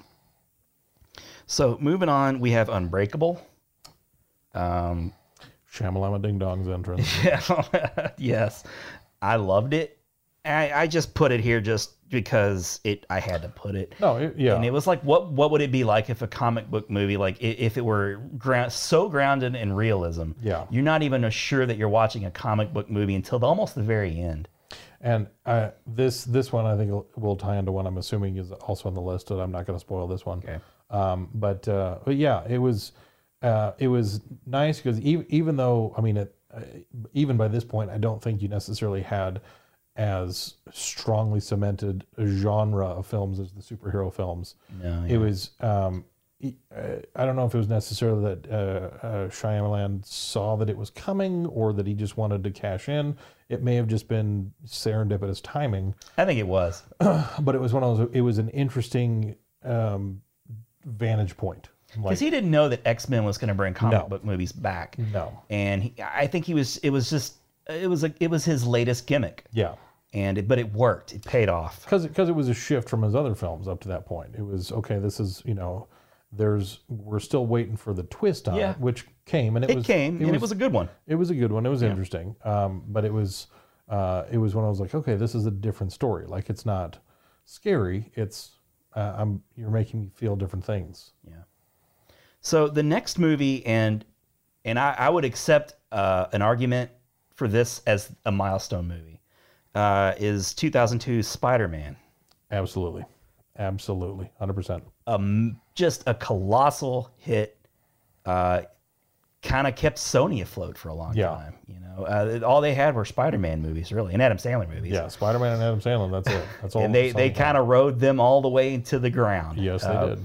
But you know, Toby Maguire as Peter Parker in that universe with um, uh, help me the uh, Sam Raimi. Sam Raimi, yeah, he. It, It, was- shouldn't have worked, but it was kind of like the whole Tim Burton thing. It did work because of who was who was involved. Sam Sam Raimi uh, up until this point was a guy that was primarily known for horror movies. And I left Darkman off. Like I think that Um, Yeah. was also a comic book property, Yeah. but I, I left it off. but he was he did Darkman, which Yeah. was enjoyable. Sam And- Neill. And, and that was that was a I mean that was a good flick. It was. Um, it was it was another one of those like you know way way out there just kind of on the fringe kind of Yeah, yeah. ideas. Um, and it was it was more more of a grown up one than it was for you know for kids. You know, y- again, it was like a movie in response to Batman. Yeah. Like we got to get something out there. But uh, Sam Sam Raimi, you know, behind you know, because I think he had done had he done some of the stuff with uh, was it Xena or uh, what's his? Uh, he was I think he was some. I mean, he was just only known for The Evil he, Dead, he was really. I- really well known for horror movies, yes, yes. I- and even Darkman was just borderline horror. movie. borderline horror movies. It, it really kind of was, especially with the way he was disfigured and all that Yes. stuff. Um, yeah, he was. He was really. Uh, it was a big chance. It was almost like a Peter Gunn level risk, Yeah, um, and he just just just paid off so much. and uh, you know, and the same same thing with uh, Tobey Maguire. I mean, Tobey Maguire was not a household name. Yeah, he had was an art house guy. He, he was had- a you know in, he had a- independent movie darling. a couple a, a couple of um, you know movies under his belt that people knew. Wonder Boys was Yeah. something that I knew him from. Uh, and- Pleasantville, I think. Pleasantville, yeah, that, that was his probably one of biggest, his probably. probably. Mm-hmm. one of his biggest up to that point. But it, it wasn't one of like people were like, oh yeah, Toby Maguire. But I do remember, I very distinctly remember thinking, oh, he'll be a good Peter Parker. he when when they cast him and that came because this is this is still back in the day before you're getting the same. I mean, you you don't get casting updates. You don't get all the information about what's going on in the movies. Yeah. Unless you had a subscription to Entertainment Weekly, Which is or- probably where I got it from. So it's it's one of those like when when when people started seeing trailers for Spider Man with the CG and the, the casting, it was like all of a sudden it was like, holy shit, this is going to be a real thing. Yeah. Like this is going to be a, a for real superhero movie. Like we had the X Men, and that was that was a big deal. It's like this. I mean, like this kid. I mean, like he seems like Peter Parker. Like then you see the Green Goblin, and you're like, oh wow, that. I mean that, you know they they. I mean, being I, I grew up, I was I was a hardcore Spider Man guy. Yeah, I know. so it was it was a big big deal for me. I mean, they they mixed some of the lore up a little bit, um, and but it wasn't a, f- it wasn't like oh my goodness they were just screwing with this. It was like they had um, uh, I really really really didn't care for the casting of Kirsten Dunst. Uh, that's been one of my biggest qualms with it. Yeah, Uh, as Mary fir- Jane. Yeah, she just did- never embodied what Mary Jane was in my estimation. Gotcha. She and Toby Maguire clicked well enough, but it was one They of those- did. It was one of those that was obnoxious. James Franco as the Green as uh, Harry Osborn was he, he was good. He and, was fine. Yeah, he and uh, and Toby Maguire worked well off each other. I don't think James Franco should have had nearly as much of a presence in the franchise as he did. It would have been nice to have him if they were gonna have him continue on. Him and and Pete just be friends, not like this continuous antagonist. yeah, they had their Obnoxious. rivalry or whatever. Yeah, But the when I I remember when that came out, it was just like this. I, I was I was barred from purchasing it when it first came out. I worked at Best Buy when it came out on, on DVD. You you were barred from it. I was barred from purchasing it because it came out in November uh, of 2002, I believe, um, uh, on DVD. And uh, because the only things that I like to buy for myself are movies. And being in November, everyone wanted to know what I wanted for Christmas. Yeah. And so they said, you have to stop buying movies because people have nothing for. So I you had to wait I was like, you till kidding me?" Christmas? I'm like, Spider Man. Like, no, you gotta wait till Christmas. It's like, for real? Sorry. So I did. I had to wait till Christmas. Oh my God. And it was funny because um, Kept to it. they because Best Buy had this really great um, collector's pack, um, and so I, I asked my grandma, it was like, I want Spider Man for Christmas, so she bought me Spider Man for Christmas. My uncle, who none of us ever counted on him being at any family function, but he was he showed up there. Um, he got me the exact same thing. It was one of my favorite Christmas memories of all time. Nice. I we're sitting there in my grandparents' living room opening up presents, and I open up my Spider Man for my grandma, and I, I didn't pay attention to looking at his face, but he was perturbed as I opened his. Son of a and I, I open up his, and it's the exact same thing, and everybody's just kind of sitting there. And he turns to my grandma and he just goes, "What the hell, mom? You told me to get this for him." And it was just so great. So I- That's I- awesome. I, even though I wasn't able to buy it when it came out on DVD, I have such a great memory of owning it. what the hell, mom? What the hell, mom? it's Christmas. Come You told me to buy this. You already bought it for him. That's too good. That's too good. Um, but I, I love Green Goblin in it too. Like I didn't like the look of Green Goblin, but uh, Norman Osborn was great. Willem Dafoe was born to play Norman Osborn. yeah, if if he wasn't born to play the Joker, which I've seen a lot of memes, is like, oh my god, how did Yeah. this guy not be the Joker? Um, he was very good, Norman Osborn. He's got a very pointy face. He's got a He has just a chiseled face. he has a very unfortunate looking face. And that's it not, is very. it's not coming from somebody who's like, I'm not gracing the covers of magazines. He here," but looks like a villain without makeup. yeah, you're like, this guy's up to something somewhere. very much so. Yeah. A The criminal enterprise. heart. Go for the heart. Yeah.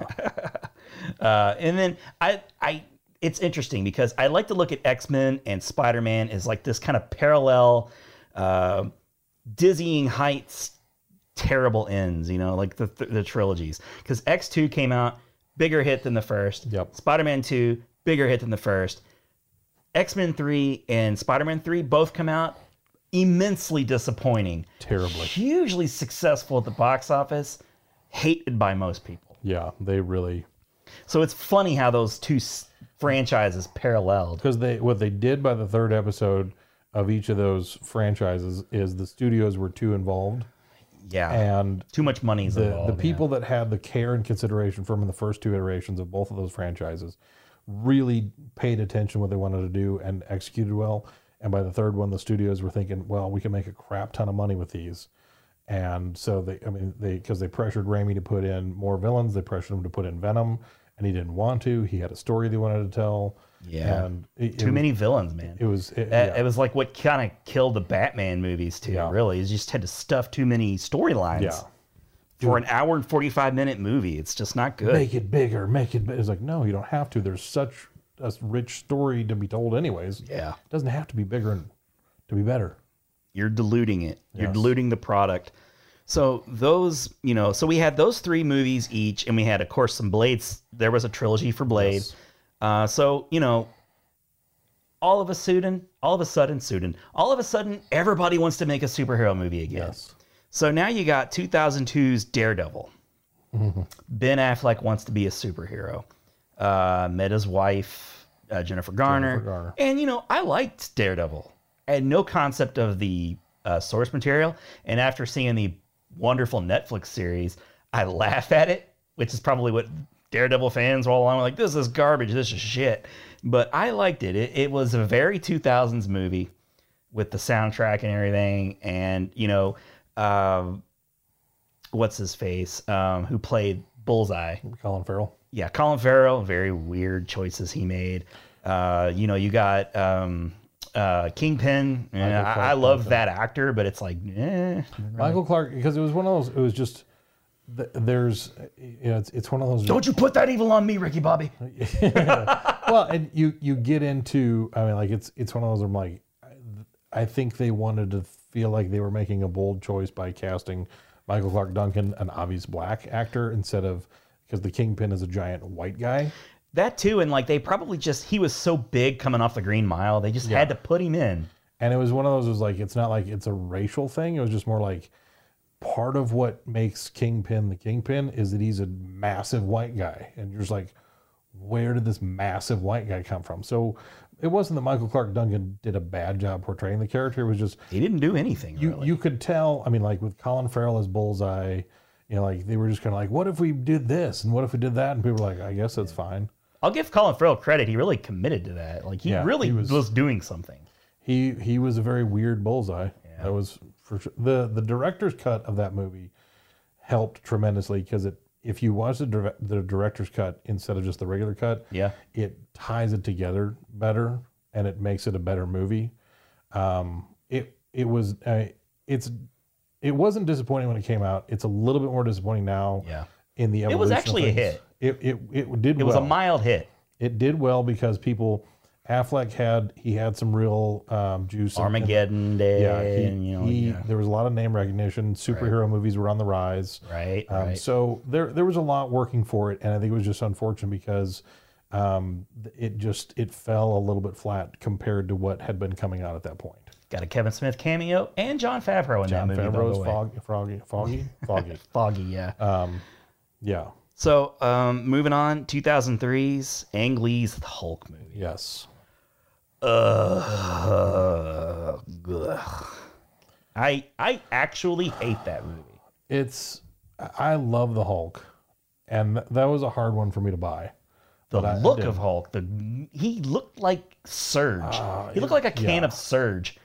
I don't know what they were doing with the CGI and like the the way the movie plays out, and I, it- what I believe Ang Lee because I, I feel like I had it was either one of the DVD supplemental materials or something I had read or watched about it in, in the aftermath of it is he his vision was to take it and make it comic booky. Uh, he with- definitely did that. with all the the panels, the and- panels yeah. and this. I was like, this is distracting though. and it, and it was I mean like Nick Nolte I mean like you know there was stuff that was that was true to some of the source material that you know with uh, Banner's parents and his dad being abusive and stuff like that but it was just it was when I was like this is kind of a downer like part of the whole superhero thing is like we can look up to these guys but we don't totally identify with them because they're kind of on this other level and they're like oh well wait this guy his dad beat his mom and that gave him all this rage it was like well I can kind of relate to that you know, it's like that. It was just kind of a weird step. Um, Eric Bana wasn't bad casting as uh, Bruce Banner, Yeah, Eric Bana is a good actor. but it wasn't gr- wasn't the best casting as and well, Josh Lucas is the guy that was, you know, his antagonist. We had a Lou Ferrigno cameo. Had a Lou Ferrigno cameo, which was fantastic. Yeah. Um, uh, who But I hated that movie. I hated it. was uh, I haven't seen it since the first time it came out. Like when I first saw it at the theater. Jennifer Connelly was Jennifer Betty Connelly in was in Yeah, it. She's the was only Betty good in thing that. about it.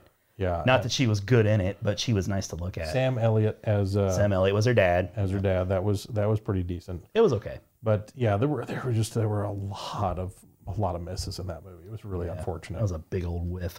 So now now we're starting to see once again like the the the the expensive movies, like th- there was a lot of money going into these movies, Yeah. and now they're starting to get bad again. Yeah. So here we got another we got another dip. another we had the peak, now we're going to have some valleys. Yeah. So that movie made some money, but it was a it was disappointing. Uh, and you know that because they didn't make any sequels to it. Yeah. Uh, Catwoman 2004 with Halle Berry. Let's just not talk about that. That was such a bad movie. It was terrible. Terrible CG. Uh, Terrible. uh, Terrible. terrible. Sh- Uh, Sharon Stone's terrible. Terrible. Uh, Terrible. so yeah, like less said about Catwoman, the better. Yeah. Um, I think even Halle Berry would say, just don't talk about it. so um, 2004 also had Constantine. That was that was highly underrated. It's it's an excellent movie. It really is. It I remember seeing like the trailer for the first time, and going like, this is cool. This is this is just like Keanu Reeves cool. Yeah. It's like he's he's finished with the Matrix movies. Uh, Well, not no no because the Matrix. Well, th- yeah, he was finished with. The Yeah, Matrix because they had sequels. already had Revolutions out Yeah. at that point. Um, so this was his next thing, and I love the universe they were trying to build up with Yeah. the lore and the characters. Uh, they did an excellent job, and really there should have been more Constantine movies because I love the way they ended it too. Yeah. with him, you know, uh, ascending to heaven, but then also like you know coming back down because he takes all the like tar out He of his pulls lungs, the like cancer out of his lungs. pulls the cancer out of his lungs so he doesn't die. Um, you know, it uh, is a very creepy supernatural movie. Shia LaBeouf was good in it. Got the LaBeouf. Got you got the LaBeouf factor. You know, he he played a lot of those like wisecracky, fast talking kids. Same with uh, Ro- uh, what was it, I Robot? He was kind of a similar Yeah, same- character, same character. but way better. I, I love that he he was really kind of like the apprentice to Yeah. Keanu Reeves. Is like that, you know, seen it all, done it all. He's just it's just his day to day life. Uh, I, I just love how that movie felt lived in. Oh, it was uh, it was so like, and it started just from the onset in the in the opening sequence with the little the little girl that's tied to the bed. Oh, jeez, Um, I- yes. my- what an introduction to a character. I, I love he just he walks in. He just he's got such this quiet badass character to him, and he walks in and he's standing in the room with the girl that's tied to the bed, and he knows he's talking to a demon. Yes. and it's just so nonchalant. He just Yes. he gets right up next to her face. I've used the gif so many times. I love it. But he's like, and he just hit, hit that line, and he only uses it once. I wish he would have used it more, but it was still good just once. It's like, this is Constantine, John Constantine asshole. And I was just like, oh, so, like that. That set the tone for the whole movie. It was like, Yeah. he was a guy that fought demons and fought, you know, all- all of these evil powers, and it was just one of those things. Like he's he's put off by it. He's like, you're ruining my morning. I had other Uh, stuff I was yes, gonna do. it's just another damn day in I was his like, life. I gotta come take care of this demon first thing. Holy shit, this is a heck of a Tuesday.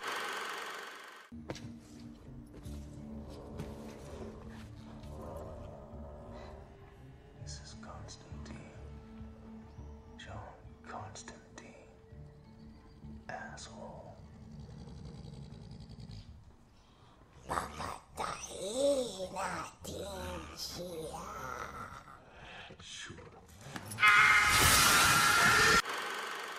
And it's yeah, like, and you're Shia LaBeouf in that m- that movie. Yes. Yeah, you're just kind of like in awe of what's happening.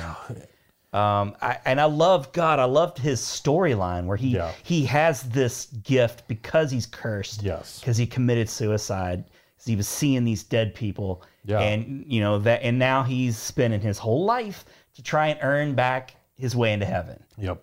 And it, God, I love that. I love that. And uh, Rachel Weisz as um, She played the twins. She played the twins. Yep. And she and that was that was just a, it was, it was a cool.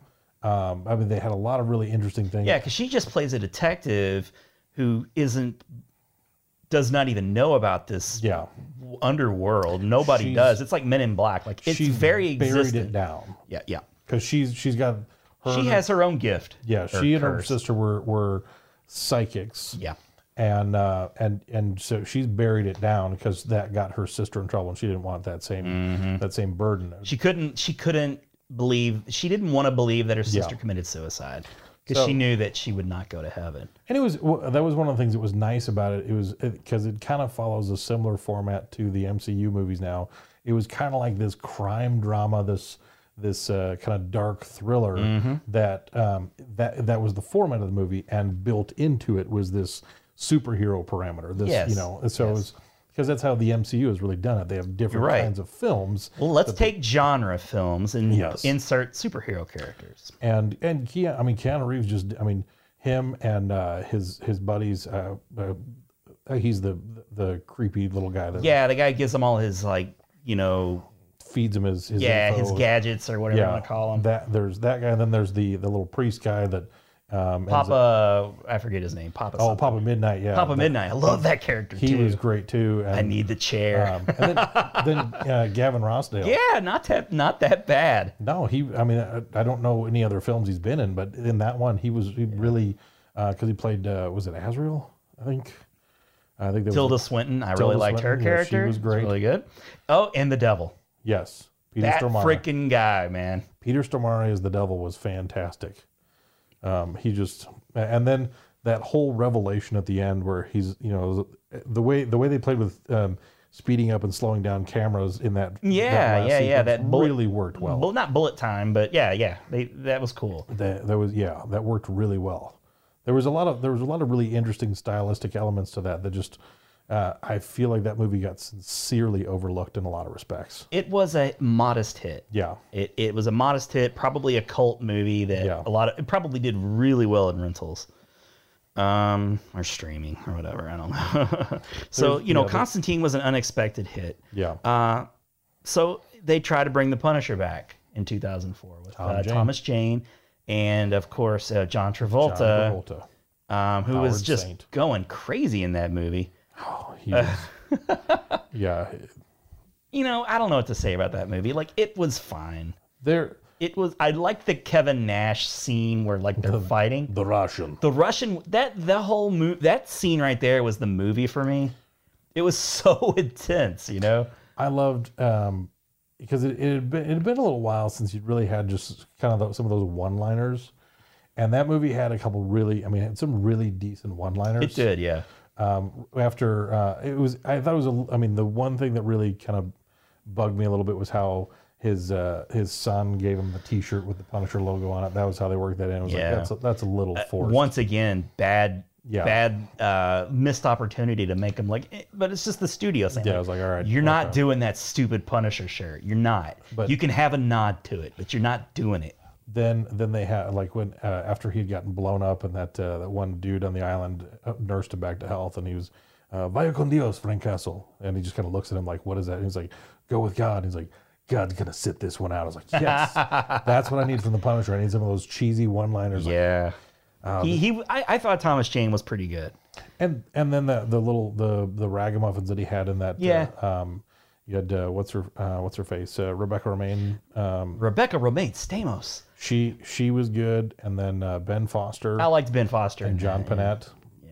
It was an interesting little cast of of random characters there, but they they really a lot of interesting scenes happened Yeah. in that that little hotel or motel or whatever Yeah. apartment that he was living in. Um, so you know, the the Punisher, I, I think, was again very like it probably broke even. yeah, it, was It wasn't a huge enough hit for them to spawn sequels, but it, I don't think it was like a disaster either. No. Um, so from there we go. uh, I, I think at this point we're trying to get experimental. Um, studios are not willing to pony up the major cash, but they still want to try. Like they want to make a little bit of money, not a whole lot of money, and that's when you start getting movies like Hellboy. Yep. Um, Guillermo del Toro um, is just known for his nightmare, like living nightmare style of dude of- loves monsters. yeah, he's good at monsters. Like that new Loves movie that's coming out too, about the stories or Oh, whatever. dude, that one looks amazing. It really does, and I love Psyched Guillermo for that one. when he's doing monster stuff. Pan's Labyrinth is a cool ass Yeah. movie, um, and and you know Ron Perlman is for me always Hellboy. Like he was just like one of those instances of perfect casting. He, I, it really was, and it's a shame that the new Hellboy bombed so hard, and it's too bad for David Harbour, who this was probably his big shot Yeah. of using his Stranger Things fame to make him a movie star, and he's he's like an older guy. He's not going to get another chance, and it just Yeah. didn't work because it wasn't Guillermo and it wasn't Ron Perlman, and they insisted on trying to just force the issue with an R rating. the Guillermo movies were like PG thirteen. Yeah. So more accessible. Um, you know, the the it was a really fun movie, the first Hellboy. Uh, wasn't a big hit, but you know, it did probably well enough in in rentals and word of mouth that it got a pretty high profile sequel. Yeah. Uh, Hellboy 2. And you know, I, I liked Hellboy 2. It was I didn't think it was as fun as the first movie. No. I loved the tone of the first movie. It was great. And um, I, I don't know, the second one felt a little bit sillier. Again, it's like we put more money into it. We're gonna have more say from the studios. It still was silly, and you know, it, it Guillermo had the control of the movie, but Yeah. there's something about it. Well, there, there. I mean, and it could be the, the Seth MacFarlane robot guy too. there there were I mean there were elements that um, I mean David Hyde Pierce kind of added a little bit and and then uh, John um, uh, the guy that played his dad uh, that was there in World War II I forget I can't Oh, remember. John Hurt. John Hurt yes Yeah. thank you uh, he was I did it again. did it this is why we work so well together Yes. um, Uh, But- teamwork makes the dream work. that that um, that relationship between Ron Perlman and John Hurt I as love that. The father-son. father son relationship. Then you had um, Jeffrey Tambor as the government guy. He was kind of Yes. the go-between, and that was there was Yeah. a com- more of a comedic. he was element good. there. He was definitely Um, good. the Selma, Blair. Yeah. I this- liked her. The the the Oh, the romance stuff that with the cats. off on. and like- yeah, I love their chemistry together, So- the on off relationship. They really they had a lot of things, a lot of plates that they kept spinning, but they did it well. They did it well. So it was because it never really committed to any like it was an action movie with some comedy elements, a little bit of Yeah. romance. You know, it's- there was there was a lot going on, but it worked really well. Yeah, it was Guillermo. I mean, it was Yeah. like Tim Burton. It was Guillermo. A Guillermo movie is a Guillermo movie. Yes. And other than the the fish love movie, I Yeah. I, I think he's just got a perfect track record, Yeah. except for that movie, which won an Academy Award for somehow. People, and and then you know, the, now that's your Fish Boy movie right that's there. a Fishboy movie. Yeah. They got a whole genre coming out now. So after uh, Constantine, now th- they were pulling these movies from the same uh, source material. I forget the name of the comics, but right after that, you had the Wachowski brothers come out of nowhere, and they did V for Vendetta in 2005, which Yeah. was really good. Vertigo is where Constantine. Vertigo, yeah, yes, thank Vertigo you so comes. much. Yeah. So that was like the small, like Warner Brothers. I think Yeah, it was that's- Warner Brothers. Warner Brothers, yeah, because it was it was Vertigo was an offshoot of DC. It was Yes, one of yes, their- yes, yes. So their they little- scooped up that Vertigo, and then they made two pretty darn good movies with it. V for Vendetta was fantastic.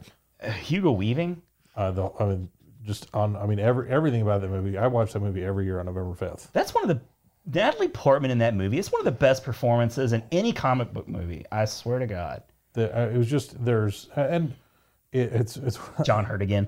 exactly, um, and uh, just but like a really solid cast of characters, and with with a number of them being British, they're they're not your normal, you know. f- uh, I mean, Good point. Yeah. I mean, like there's, uh, you know, you, you have a number of guys in there that if you watch, you know, British movies, British television program, aren't completely foreign to you. But I they're- like the talk show guy, that actor. Yeah, It was really um, enjoyable. I'll think of his name in Yeah. just a second. Um, little, uh, you keep talking about the movie because it's I'll keep talking about the it'll movie. come to me. Um, but little a little bit of special effects goes a long way. And you know, the Wachowskis, they they brought that bullet time effect with them over again, but they used it very sparingly. They they really only went to it in the one scene where he's, you know, V's surrounded by all of the uh, Yeah. guys and he he takes them all out, you know, with his like daggers or whatever. Yeah, so they used it very sparingly. And that's good. Like I, I'm glad they didn't go like Matrix Revolutions levels, like with that effect. yeah. Um, but you know, I, I really like the story, and I love that they just blow up Parliament. Yeah. They just blow it up, like all of that. Like it actually comes true. Yeah. You know, the the anarchy, the revolution, it happens. So you know, it you know, remember, remember the, fifth of November. I mean, that I- it's it's such an underrated movie, like Constantine. Yeah, it. Re- I mean, I, it's it's so well done. I recommend that one to people all the time 'cause Mm. it's, and it's it's you know the the line um, people shouldn't be afraid of their governments. Government should be afraid of its people. God, yeah, Just Oh, man. Such I mean, like it's uh, it's it's such a good movie. I mean, I just can't. Stephen Fry, that's the guy's name. By the way. No, Stephen right. Fry. Good job, man. Good I knew job. I'd You pull it out. really pulled it out at the last I second. was like, all right, Hail Mary pass. Okay. Um Milestone. all right, 2005. Batman Begins. yes, Christopher Nolan. Batman's back, baby. Batman has returned, and people didn't think that it was going to happen. People thought after Batman and Robin, we were done with Batman. It it was a talk about Hail Marys. Yeah. It was a big Hail Mary. And Batman Begins was my absolute favorite movie of 2005. I did not have a single expectation. I, I didn't know Christopher Nolan from, you know, Peter from down the street. Like I didn't know him, you know. I can't even like I think Memento is his Memento big was thing. probably yeah. He had following, and he had. Uh, did he have anything before that? I'm not sure. I feel like he may have. but he was known primarily for Memento. Yeah, that was really the big. And you know, Christian Bale was um, a, an actor that was just kind of like also emerging. He was known for you know the Psycho movie, American, Psycho. Newsies. of course, He was in Newsies. Newsies. Of course, Newsies. I'm People sorry. love Uh, Newsies. Emperor of the Sun. Yes. As a little kid. Um, but yeah, that he really emerged from that movie. And uh, you know, we already talked about Michael Caine as Alfred. Um, holy shit, man! Like the Batman villains are back. Liam You know, uh, Liam Neeson was a gr- that was a cool. That was really ge- being seeing the like training in the League of Shadows was Yes. really they. In order for Batman to come back and be a successful reboot, they had to bring something new, and they picked the perfect thing. You Yes. get to see Batman become Batman.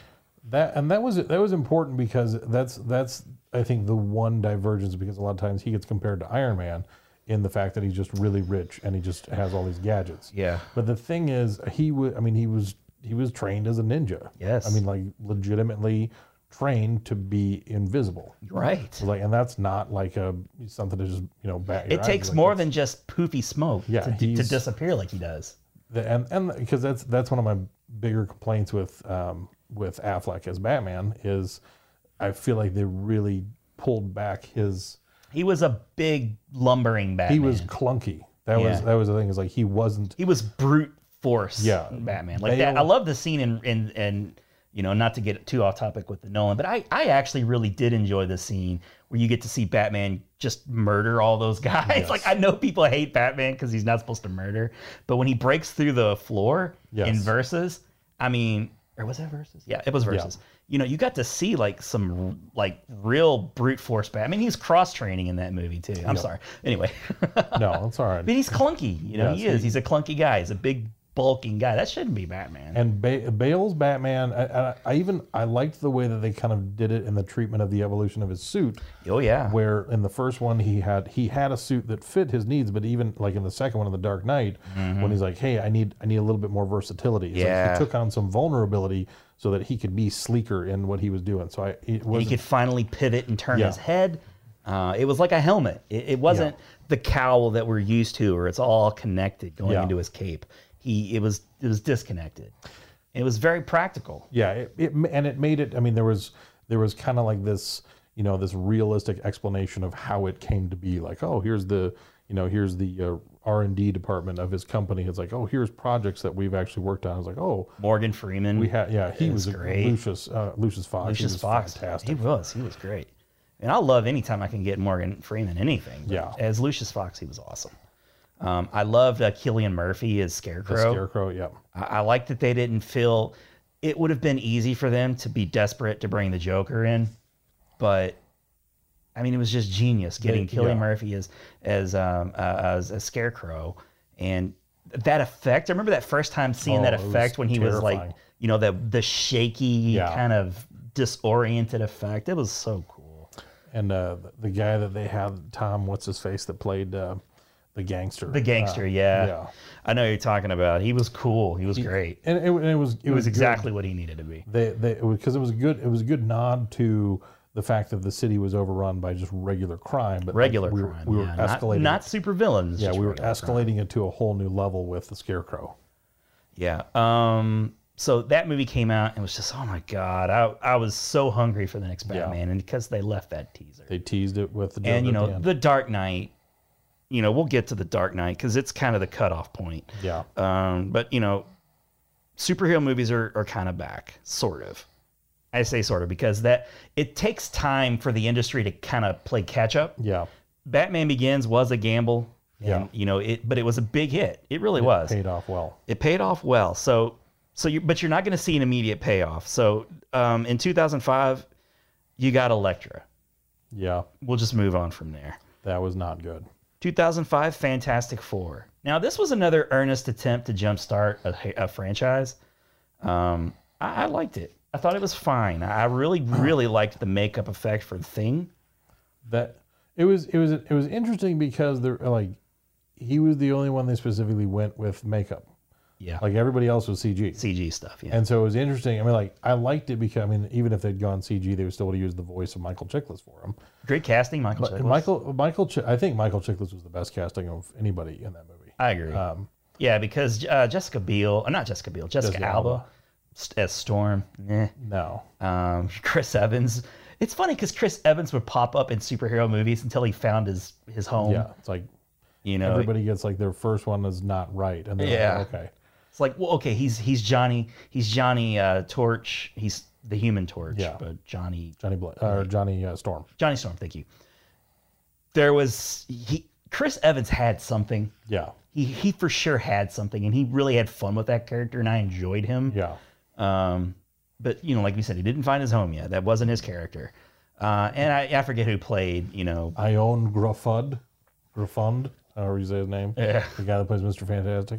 yeah. And then uh, They screwed up Doctor Doom though. they just did a big so old massively. dump on Doctor Doom. and That was, Take a steaming shit on Doctor Doom. this is, I mean, like, It's because the like, best you can do for Doctor Freaking Doom. Doctor Doom. I mean, he's one of the most formidable. I mean, like the Fantastic. I mean, like you've Yeah. already done a disservice to the Fantastic Four. And then by they not took another dump with Galactus. Like, he's just a big clown. It's like They took a dump on Silver Surfer. Really? I mean, that that that franchise went spinning out of control fast. yeah, and fast. even when they tried to come back and reboot it, No, Uh, that's on you. Let's talk about that too.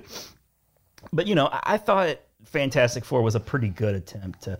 It was you know fair. they, It they was fair. tried they tried they you know still not full faith it, it would take another studio to come along to put the full faith into the fans to come out and support the movies they, they just still were not prepared one of the they struggle with story and they struggle with casting, and that's yeah w- god stop just casting a famous per well i mean they're not that anybody in fantastic four was famous no. But you know, it wasn't But that the right is the combo. mo of the studio. Who do we have on contract? Who's the biggest star we have? Yeah. Put them in the makeup, and that that actor just doesn't give a damn, and they're just gonna cash their check and hope that they get a franchise out of it. But you know, it's it sucked. It really Yeah. sucked. Christopher Nolan, that, that whole that whole trilogy was a fluke Yeah, really was. I mean, it, they they had well, the Warner Brothers was very smart to keep trusting Christopher Nolan and letting him just do what he needed to do, because you know we're getting there. Yeah. Uh, so okay, so um, the next we got the uh, Frank Miller movies, yeah, Sin City, two thousand five. That was a surprise hit. yeah. Um, mostly because of its look. I think people were just very intrigued by the this the visuals of that movie, and Mickey Rourke was so freaking good in that. They had a they had a big cast of a lot of names. It did have a in that, big too. cast, yeah. It had a big cast of up and comers, like um, I forget the British actor. I, he was so awesome in a lot of movies. Um, he was like in Children, uh, the um, Clive Children of Owen. Men. Clive Owen, yeah, he was awesome. I liked him in that. Uh, you had uh, Benicio del Toro. Nick Stahl. Hadn't seen him since The Man Without a Face. Ugh, He played that yellow kid. Oh, that was bizarre. Yeah, that was Nick Got Stahl. his from junk tore off. The Man Without a Face. And Bruce Willis, you know, he had a cool, cool scene in there. And then Jessica Alba yep. doing her thing, just looking pretty. Just Which I- they at least did that right. That's they what did that wanted right. for Yeah, Fantastic that Four. that I mean, I don't know how many times I've seen that GIF of her like dancing on the bar, wearing next to nothing. Yep. Um, but you know, being in black and white with just little little drips of red. I mean, that the, the movie was phenomenal looking. Yeah, they. So because of that being successful, you got 300. Yeah. The following year, massive hit, probably the first big R-rated movie. Like studios, like we can have an R-rated hit now. I'm sorry, my uh, my uh, my iWatch is trying Technology to is give me. invading. Do you want to watch a movie? Well, yes, I would like to watch a movie. Um, but you know, uh, that that was a huge movie, obviously, and parodied for a decade to come. You know, you know, this is Sparta, and like This is Sparta. but it was um it was the coming out party for um, Zack Snyder. Yeah. Who was previously basically only known for the Dawn of the Dead, I guess. Yeah. Like he directed that.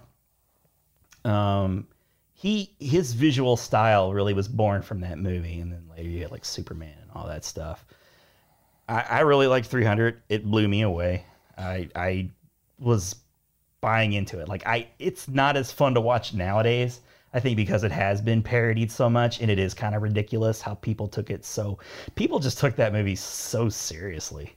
Well, because what what these what what Frank Miller's um, what made his uh, and it- I mean the visually they were very different, but we at this point we'd s- I mean, with Batman Begins and with these movies we'd graduated from comic books to graphic novels. Yeah. and there's a very there's a distinction that that is really I mean It's a co- maturity, Yeah. like a new level of maturity. comic comic books are a serial comic book i mean there's an ongoing story there's story arcs and there's changes and this and that but it's like those those are a weekly you know episode of what happens next in this character until we reach some sort of conclusion and want to change the direction to it we're going to tell a new story Yeah, they With- just want to keep you keep you buying that comic again and again with, and again. With a graphic novel, you have an, a story encapsulated in this book, and so there's there's a very different, you know, there's a different evolution of the characters in that. It's it's one of those like you know, there's the same similar planning, but these are self-contained stories and graphic novels, like you said.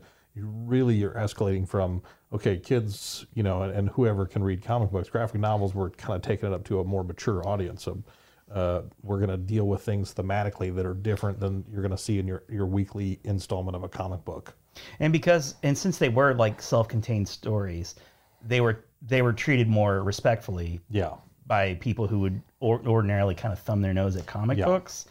Uh, they were like books. Yeah. You know, and they, they had mature writing and uh, often mature themes. Yep. And you did. You got the whole entire story, and they were, you know, they they were hugely popular Yeah. for a little while there.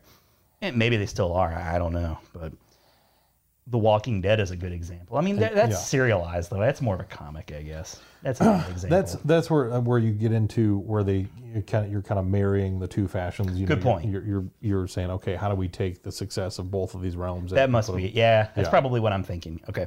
Um, so yeah, 300, and then 2007. Uh, 2007's the low point really here. Hancock. Th- This was this was the one I was I was waiting for us to get around to. Yeah. Just the the one the one thing that I appreciated from Hancock um, was the perception of superheroes and how how they could how they had had they had kind of been boxed in as kind of tight wearing you know uh, cape wearing you know this this or that and they really kind of opened this up towards like oh you know what superheroes like when you talk about like uh, you know greek mythology when you talk about di- you know different kind of iterations even going back to like the radio characters like I felt like the one thing that was nice about Hancock was they opened up this understanding of superheroes could be could could fit into different iterations throughout cultural development. And it was that was it was kind of a an eye opener for me. It was like, you know what, that's really pretty true. It's like, okay, superheroes don't just have to be from comic books. Superheroes could be from different, you know, different um, forms and fashions. Outside of that, the movie's probably just a giant piece of crap. Uh. I, I- let me. I said low point. I actually enjoyed Hancock quite a bit. It was. It was it fun. had its moments. But here's why I think it's a low point. You know how I mentioned Mystery Men pre 2000 when things got back up on a high point.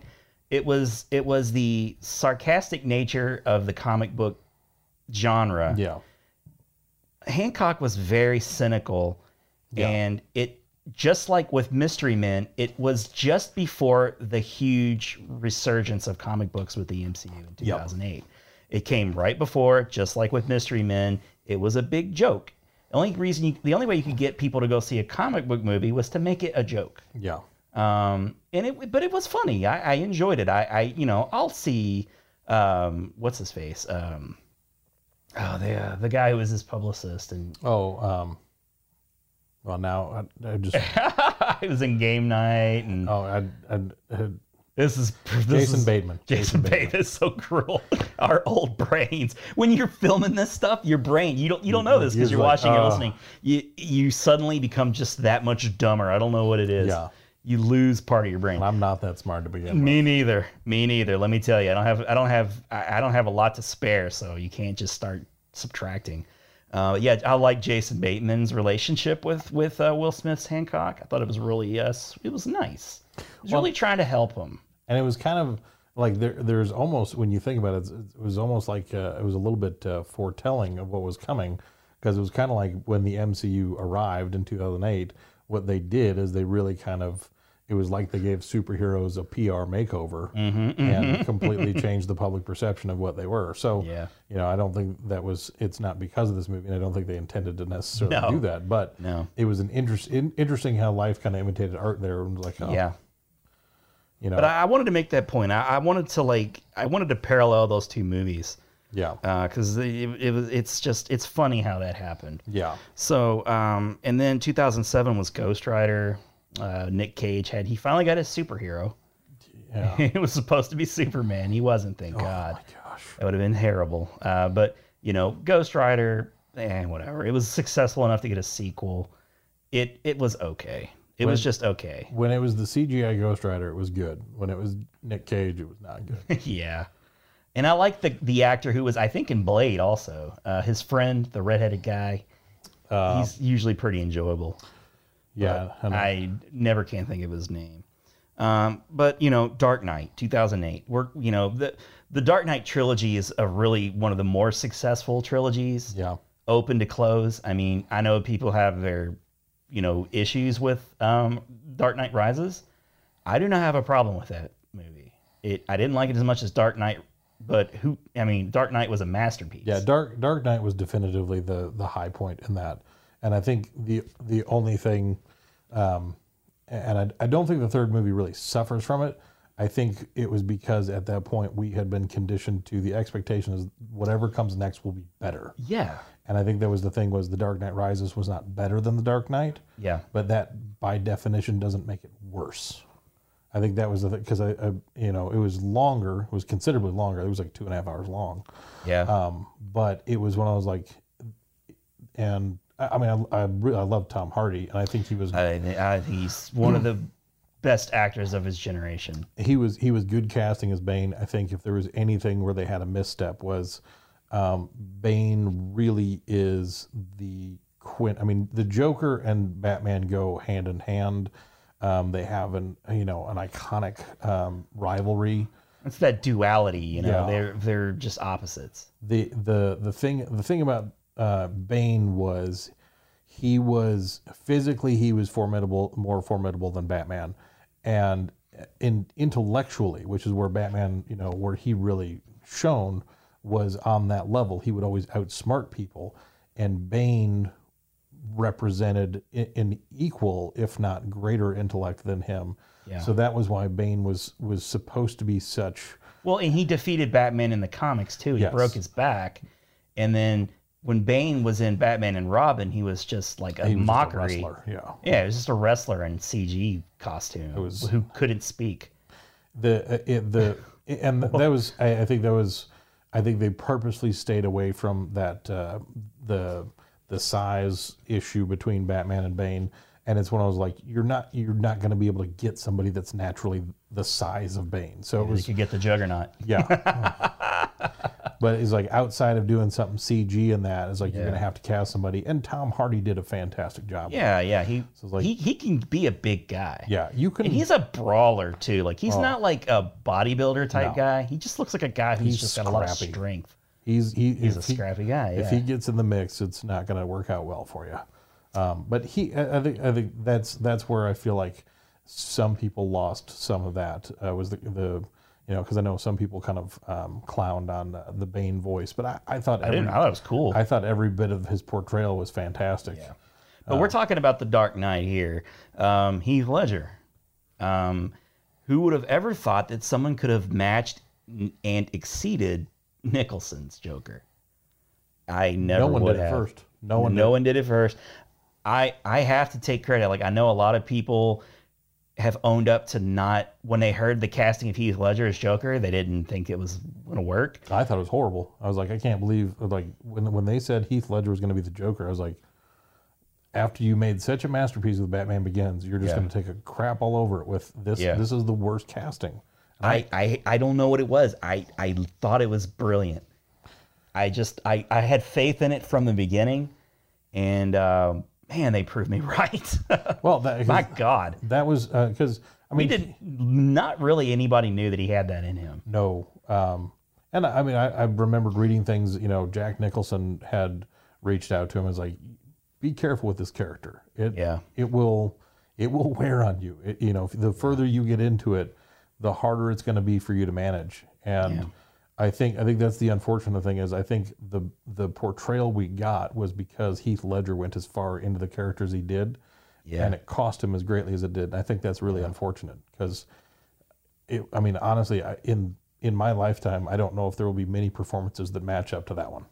I'm so interested in seeing what Joaquin Phoenix's Joker is going to be like, um, because Joaquin Phoenix is a actor of that ilk. He's yeah, he he's a guy that was really made for that. And I a- after seeing the the trailer, I loved I loved the the trailer for that. I loved some of the the things they did with it, the imagery that they used in it. Um, Yeah. and we'll talk some more about it Yeah. too in the future, like when we get to that part. But um, you know, and, and Jared Leto, um, I he he was okay. I un- I appreciate what he was trying to do with uh, No comment. But you know, what can you say about Dark Knight? It got like I said, It it's a was masterpiece. fantastic. It, it earned an Academy Award for the first time. Like a comic book movie had some like real legitimacy for the first time ever. Um, I mean, yeah, they'd been nominated for special effects and things, sound, score, special effects, but we're talking acting here. Acting. they actually gave him an Oscar, and I don't think it was because he died. No, I really don't. No, because I really that don't. performance was Oscar worthy. It was. It definitively was. So this is the cutoff point, and naturally, I, s- I- I put the cutoff point because of 2008. We got a little movie called Iron Man and a little studio called Marvel. And our lives changed for the better forever. For the better forever. And we're not going to spend any time talking about the Marvel movies because that's a discussion for another That's episode. yeah, that's twenty two movies. Instead, instead, what I'd like to talk about is um, with the end game coming, and we know that they're going to be retiring a lot of the characters for the last ten years that we've just uh, you know taken for granted having. Uh, they're they're going to be going away, and now how is it that the MCU is going to keep that head of steam moving? Yeah. Can they do it with the Avengers that are left? Which is basically, you know, we may have the Hulk again, I guess. I hope. I think Ruffalo may be one other one of those guys who has said that he didn't want to do it anymore. He's he said he's leaving, but I, I don't know if he's just copying everybody else. I mean, it Yeah. feels because there's there's more stories, and you know, and they successfully recast the Hulk from Ed Norton to Mark Ruffalo, so it's not like they couldn't do it again. But I don't know that they. I mean, that was re- I loved Ed Norton. Nothing against Ed Norton. No, it was- but it was okay. Mark Ruffalo, especially when they when they married the CG version of him to the actor For the first That time was ever, Hulk fantastic. was the Hulk. Yes. And uh, I really would like to see I mean, Ragnarok was a triumph. Yeah. But it was it was a Thor Hulk movie. Yeah. I would love for them to see I would like to see Ruffalo at least get his Thor or Hulk movie. World War Hulk. That's what we need. Yeah, and I That don't would know be a much great about story. what that would be, but I I I, I trust Marvel and I, Yeah. I trust Ruffalo in that version of the Hulk. I think it would be a huge hit. So um so you got the Hulk probably you got uh Widow who's Black at Widow. least going to be sticking around for a bit longer. Yep. You got Falcon. You got uh presumably s- you know Scarlet Witch. I guess Vision will probably maybe maybe not be back. Uh, Black Panther and Captain Marvel seem to be the big ones that Yeah. they're going to depend on because these ancillary characters, the non fantastic, you know, Yeah. like Ant Man's pretty, you know, he's fantastic. Doctor Strange, pretty fantastic, and they've got him seemingly for a little while longer. But the big guns are gone, and they're not going to be able to sell. They're not going to be able to make five hundred million dollars on a war war machine movie. No. You know, they're not going to be able to make five hundred million dollars on a Hawkeye movie. Um, they they need some new juice, and with all of the Avengers gone, and Spider Man really only being around for two more movies, because then Sony will have ownership of. They they would be smart to try to repartner up. Um, what do you think they'll do? There's there's been talk of an X Men Avengers movie. Um, I I know that, that I mean that won't be in the immediate future because they'll have to reestablish who the X Men are in the MCU. Yeah. Um, and that'll Again, take- and Disney, as you probably know, if you're fans, you've been listening this long, you, you're probably well aware that Disney now owns uh, all of those properties from Fox. Yeah. In that buyout, which is So- perfect timing. Oh yeah, I Because mean, I firmly believe X Men is going to be what's going to help keep. I, I think Captain Marvel and Black Panther will be a nice bridge. keep them afloat. I think um, I, where I could see things really shaping up because they have Guardians three coming, thankfully with Um, James Gunn. and they have they have Captain Marvel who's newly established, and I want to say Brie Larson is signed on for seven pictures. Wow. I think that's what I. I Well, of course, those are all counting like uh, Avenger movies. yeah, and stuff so too, I, I, guess. mean, she'll have two of those under her belt, but that makes five more appearances. Yeah, Um, and she's awesome, as we yeah. already established. But it, and uh, one thing they've been teasing in um, um, in the Guardians movies is uh, Adam Warlock. Oh yeah. Um, and so there's After Guardians too, right? Yeah. Um, they so they've they've really kind of laid some groundwork for that, and that opens up a lot of storylines. Plus, if you revitalize the Fantastic Four, you do have this whole kind of um, space arm of the uh, the MCU that that really could open up. And Thankfully, they- they've established that with Guardians. Yeah. It wouldn't be a shock to see some of that stuff. No, and so uh, I'll I'll, I'll be kind of curious because the format up till this point has been introduce the characters, then bring everybody together in a big movie, introduce some more characters, refresh them on the old characters, put it- bring them together in another big movie, and they've just kind of kept doing that. They expanded a little bit, and then everybody comes together in one of these massive Avengers movies. And I I'm curious. I I know they've had a lot of success in the crossovers, but I, I wonder if that will work better because they don't have necessarily as dynamic of characters. If it'll work better where they have like, you know, small crossovers and it's just like a, we're going to make a Black Widow movie, but we'll have Hawkeye and we'll have Falcon and we'll have a couple other guys. Kind of, I mean, similar to maybe like a Captain America um, uh, Civil War movie where they brought everybody together in a Captain America movie Mm. instead of doing like big Avengers. yeah, it was like an crossovers Avengers 2.5 yeah, kind of deal. So it's if you have some of these where you cross some of the characters over between you know universes, if that's how they, because I mean, ar- arguably, I mean, Guardians of the Galaxy, I I consider myself probably like maybe I wasn't a, um, a total newbie fan, but like I I didn't spend my whole childhood wa- reading comic books every week, so I don't know every storyline that Marvel's ever played out. but there seems to be an endless well of stories. They, yeah, they have. I mean, over a thousand characters and i- in their in their mind, and so it's when I was like, as well as they did between the story and the casting, which is what I always come back to. It's the story and the casting. What, what they've done with Guardians, if they could do that with a relatively unknown property, especially mainstream, nobody knew who the Guardians were mainstream. No, if they could Oh, nobody, yeah. take a franchise like that and turn it into it, I mean, they turned it into a trilogy of films to the Yep. point where the public Not were just small hits. no, Huge hits. They were the public was so adamant that they bring back the original director that Disney caved on it. It's like, okay, that's saying something. That's a big story right there. yeah. So it's like, okay, that's so. I I don't know which directions they'll go. I don't know who all they'll bring into the mix. I don't know if they'll just be introducing new characters. If they'll try and repurpose some of the guys that are left around. I have some thoughts myself. With Star Wars seemingly coming to an end for a while, you know, they they've kind of said they're going to take they're going to pump the brakes on Star Wars. Yeah. So that means they can't necessarily they can't put all, everything into the Avengers Yeah. uh, storyline. I think probably what they'll do is they're going to keep X-Men kind of self-contained with Deadpool Yeah. and they won't really cross over for a long time. Yeah. I'm not expecting to see a Wolverine in an Avengers movie anytime soon. Which is a shame, but I know. I agree. I agree. But I think with Star Wars pumping the brakes on that, I think they're going to try and live off of those. They're going to have them. They're not. They're obviously not going to be separate, but they will. Yeah. Like they're they're not going to be little cheeky crossovers too much. I don't think.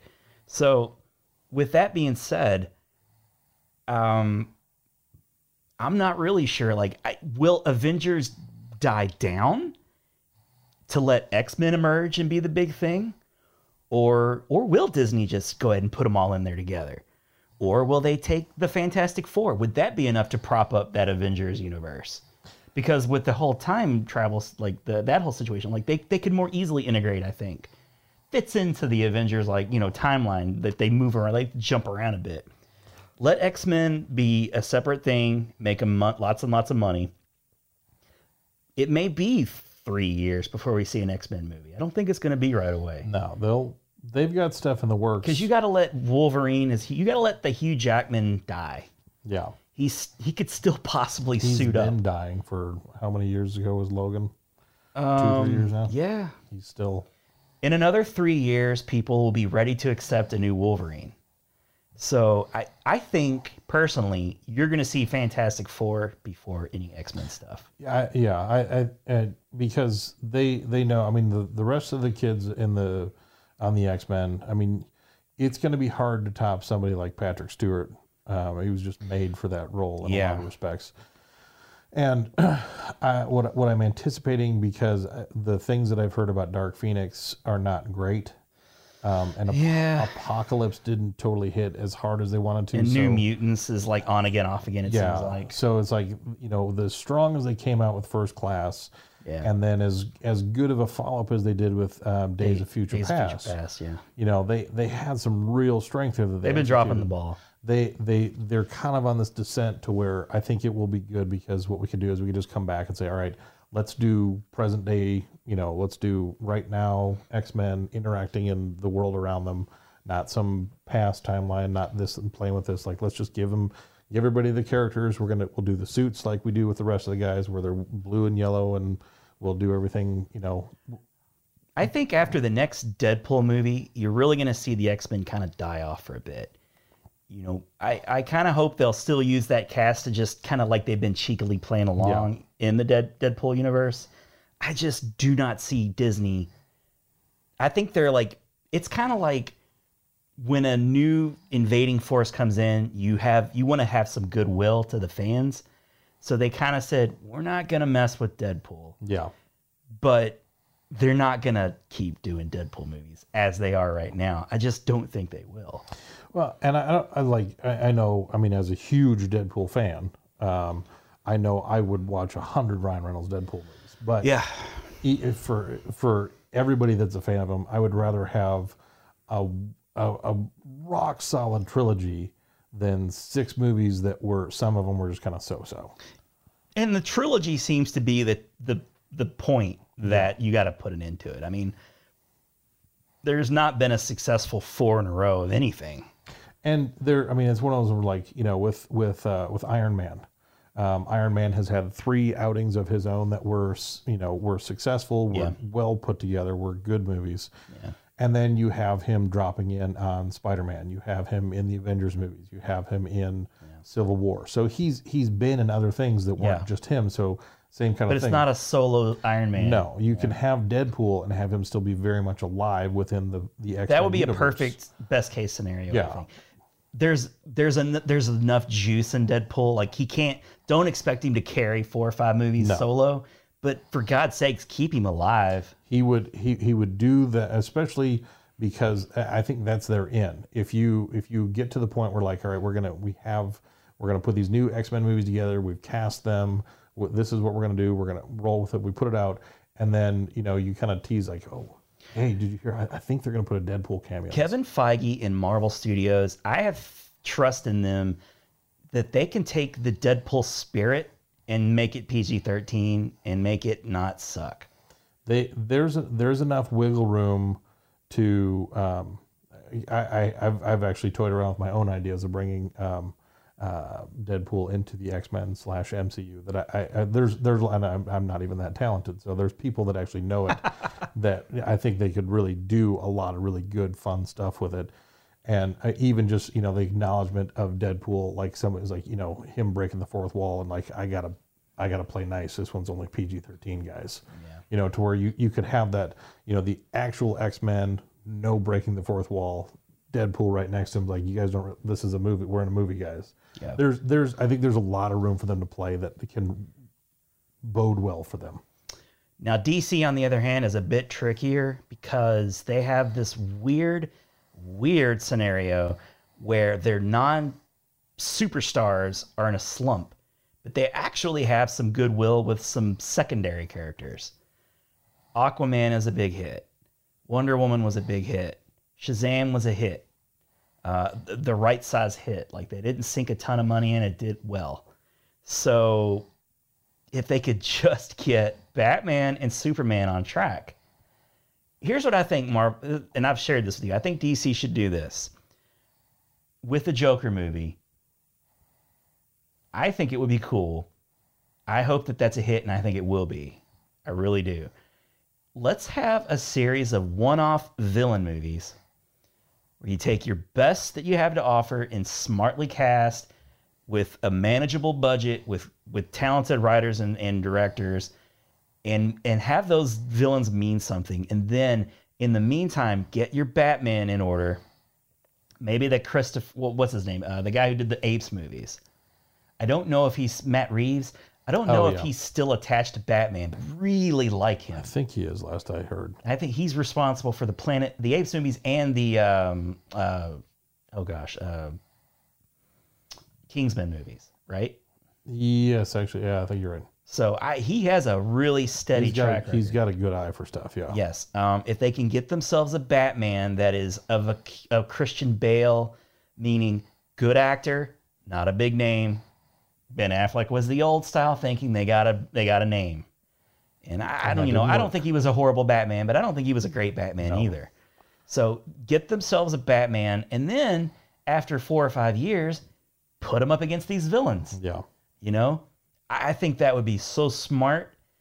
It would be less money, less risk, and you know, one, once they've got a lot invested in in all these smaller movies, these characters that we've kind of come to know and and appre- not love, but Appreciate. Oh. appreciate and know and have Yeah. some some vest like you know a vested interest and and uh, you know history with these villains that would be huge i think and in the superman as far as that goes i think it may be time to just let superman go i don't think anybody's ever going to be as big as christopher reeve was I, I know it's crazy but superman must be profit, profitable enough with merchandising to be i mean c- can warner brothers let that go There, the, the I've because they had a good superman Henry Cable. I mean, I, and I, I think this is this is where like what what they didn't learn is, and I because I don't blame Zack Snyder for making Zack Snyder movies. Zack Snyder made Zack Snyder movies. did exactly what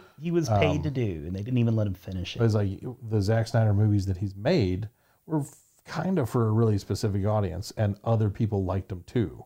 Yeah. Um, that was what worked well. It, Zack Snyder's not like a major, you know, major film director, um, like uh, Colin Trevorrow, um, who used to be an indie guy, and he um, they got him for Jurassic World, and he was able to handle a major property well. Well, he did two of those, and then he was gonna direct Star Wars um, Episode Nine, Right. and he did the Book of Henry, and it was then nobody ever came right out and said it, but he went back to his indie roots and did the Book of Henry, which I liked, but I know I I can see why it was criticized, and it was criticized fairly. Um, but he went back to his indie roots, and I think that cooled him enough to where they took away Star Wars Episode Nine from him and gave it back to JJ. Yeah. because after Ryan Johnson, there was you know people did and didn't like it. Yeah. It was kind of one of those up in the air, like oh, some people really liked it, some people really didn't. I think they you know they kind of recoiled a little bit at do we want to let another potentially indie guy? they direct one caved of- to the the loud the loud Yes. fanboys for sure so. Um, and Zack Snyder to me is kind of like in I, I think of him almost kind of like a uh, uh, Michael Bay, where he's mostly style, not a lot of substance. And if you like Michael Bay movies, I don't have a problem with that. I like a lot of Michael Bay movies myself. I have a bit of a problem with his Transformers movies, but you know, I you know movies like Pain and Gain and and The Rock and uh, other stuff he's done. I, I have no problem with those you, movies. you know, you know what you're getting with a Michael Bay movie. He makes Michael Bay movies. you know what you're getting with a Zack Snyder movie. he makes Zack Snyder movies. and s- super i mean honestly the first time i watched man of steel i was like okay this isn't this isn't the worst superman movie i've ever seen Yeah, it was the okay. more i watched it was like oh, It's depressive. you know? yeah. it's it's one of those where it's like y- they you could tell it was i mean Zack Snyder, you know, is not a guy that knows Superman. Um, he because Zack Snyder came at it from Zack Snyder's perspective, and he didn't know Superman in a way that would translate well. the last 15 minutes of Justice League, that is Superman. And that Yeah. was probably Joss and Whedon. that was Joss Whedon. Yeah. So and so you know, it's like if you want to bring Joss Whedon in on a Superman movie, then you probably would do okay. Um, uh, some of the things I've seen them teasing is people are asking for Michael B. Jordan to be Superman, which I don't think would do well. I think that'd be a mistake. People, uh, I've seen it a number of places, which makes me sad that it's gathering some kind of steam. But they're talking about Robert Pattinson for the next Batman, um, which I, I think would. Uh, it's not that he couldn't do it. I Yeah. think the thing is Robert Pattinson comes with Twilight. He's already known for something. That's the thing. It's like he's. Yeah. It's not that he's a bad actor. Not that he couldn't play the role. He comes with Twilight. People are going to look at it and say, "I'm not watching the Twilight Batman." You're absolutely right. That's what I would think. It, it'd be. It would be one of those things like they would. They would have a huge mountain to climb to convince people otherwise.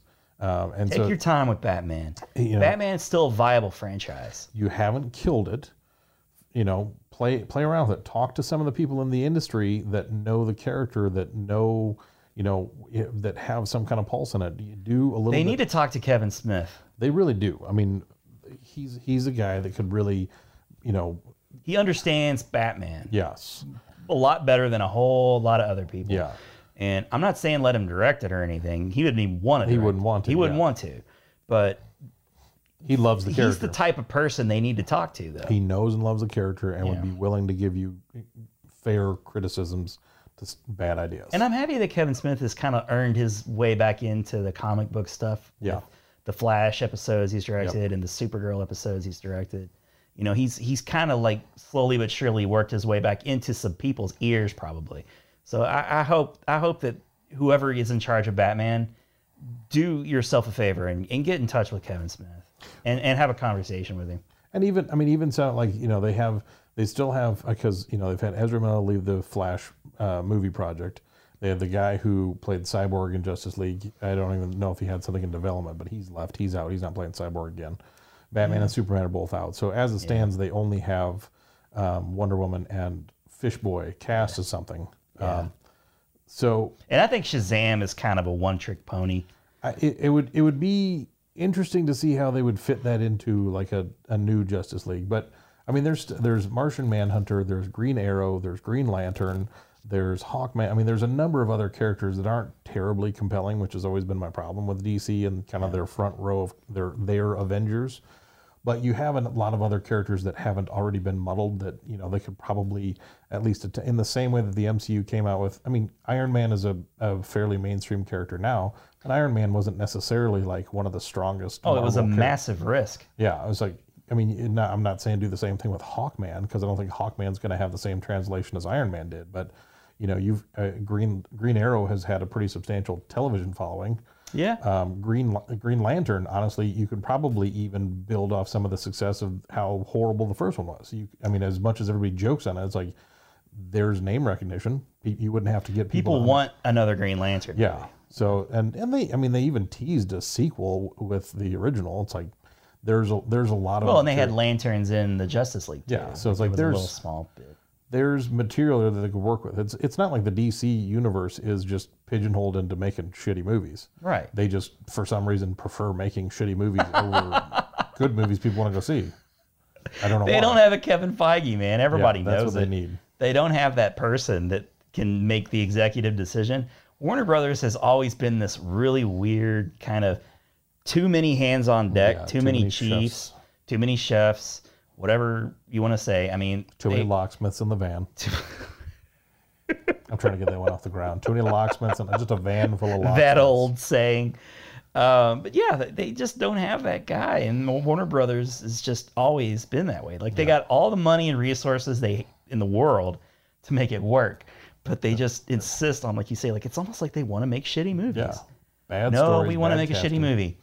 Paul Dini's over here. He's a, he's a guy you can trust. No, no, no, no, no. He No. might make a good movie.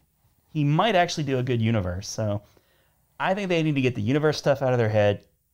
Tr- Just make one good movie and then build on that. Stop doing the damn thing where you cast like you know you're you're collecting um you know like resources and you're you're collecting assets. This isn't Minecraft, okay? a Sinister Six movie. Yeah. Like what the hell are they thinking? About? uh, They- that was and because I just watched the Amazing Spider-Man two the other day.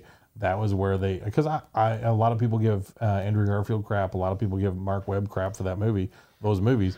I thought I thought they were good. I liked Andrew Garfield. I liked uh, it was a Tom Holland. I think is probably a little bit more truer to the Spider-Man character, but I liked the I love the chemistry between Emma Stone and Andrew Garfield. Oh yeah. And it was I mean it was, uh, like it was I mean it's truly depressing in the second one when Emma Stone falls and Yeah. it's like that's a genuine. I'm like you don't get that in a shitty movie. Like that's a Yeah. genuinely moving scene, and so they had a special thing with Emma Stone. and- Yes. And uh, you know Andrew uh, Garfield. But they just, I mean, they had weird Jamie Foxx Electro. They had weird Dane, what's his face, um, as uh, as the Green Goblin. Green Goblin, The- They just overshot it, and they were building towards the Sinister Six. It's like just they make- got ahead of themselves. Yeah, just That's what make they good always movies. do. They got ahead of themselves. Yeah. They had a they had a successful reboot with the first Amazing Spider-Man, and then they just got ahead of themselves. they got a little too greedy. Yep. So um, I don't know what DC can do. Like I, I feel like there was a clear path to victory with MCU. Um, but when you have the failures of DC, it's a little less clear. It's a little more muddy. And I I think really this, I I like the idea of one-off movies with the with the villains. Get your Batman in order. Don't worry about Superman. Don't worry about Justice League. Make three Aquaman movies if you want. Make three Wonder Woman movies if you want. Don't have little tiny cameos if you want. That's Yeah. fine, but like keep them separate and um and you know just just do you like stop trying to do mcu stuff because you're not good at it you suck at it in fact Well, they they had Wonder Woman, which did well. Yeah. Uh, Justice League, which was not as huge of a piece of crap as I thought it was. It gonna was be. okay. It was. It was when I was like, it was obnoxious because it was like, oh, what are we gonna do? How are we gonna Well, beat this Steppenwolf guy? sucked. and it was a, Steppenwolf was a shitty villain, and then it, it was it was all built around the last fifteen minutes being Superman kicks his ass. Yeah. like this is a stupid story. well they didn't get to do dark side No. So I was like, okay, if you want, I mean, do do those characters. Uh, He's a massive. I mean, he's your Thanos. Build twenty would've movies been, around yeah. him. Do it. Just do it. It's not hard. you do could it. still do it Yeah. if you wanted to But it's like, okay, you know, shake shake it off. You've got you've got the opportunity to recast um, Superman. You got your opportunity to recast Batman. Get the. You don't have to do it tomorrow. Go through and figure out, you know, not just which Fi- one makes the fix most batman first fix Batman, and don't worry about Superman. And you know you've got you've got another Wonder Woman, Wonder Woman eighty four is like made. it sounds cool They're waiting for it. I mean, they pushed it back, so it's like you Yeah. got another Wonder Woman movie. Which unless that one just sucks, which I don't think it will. no i don't think it was either. Um, and you've got that. You've had Fish Boy. He did. People liked watching his movie.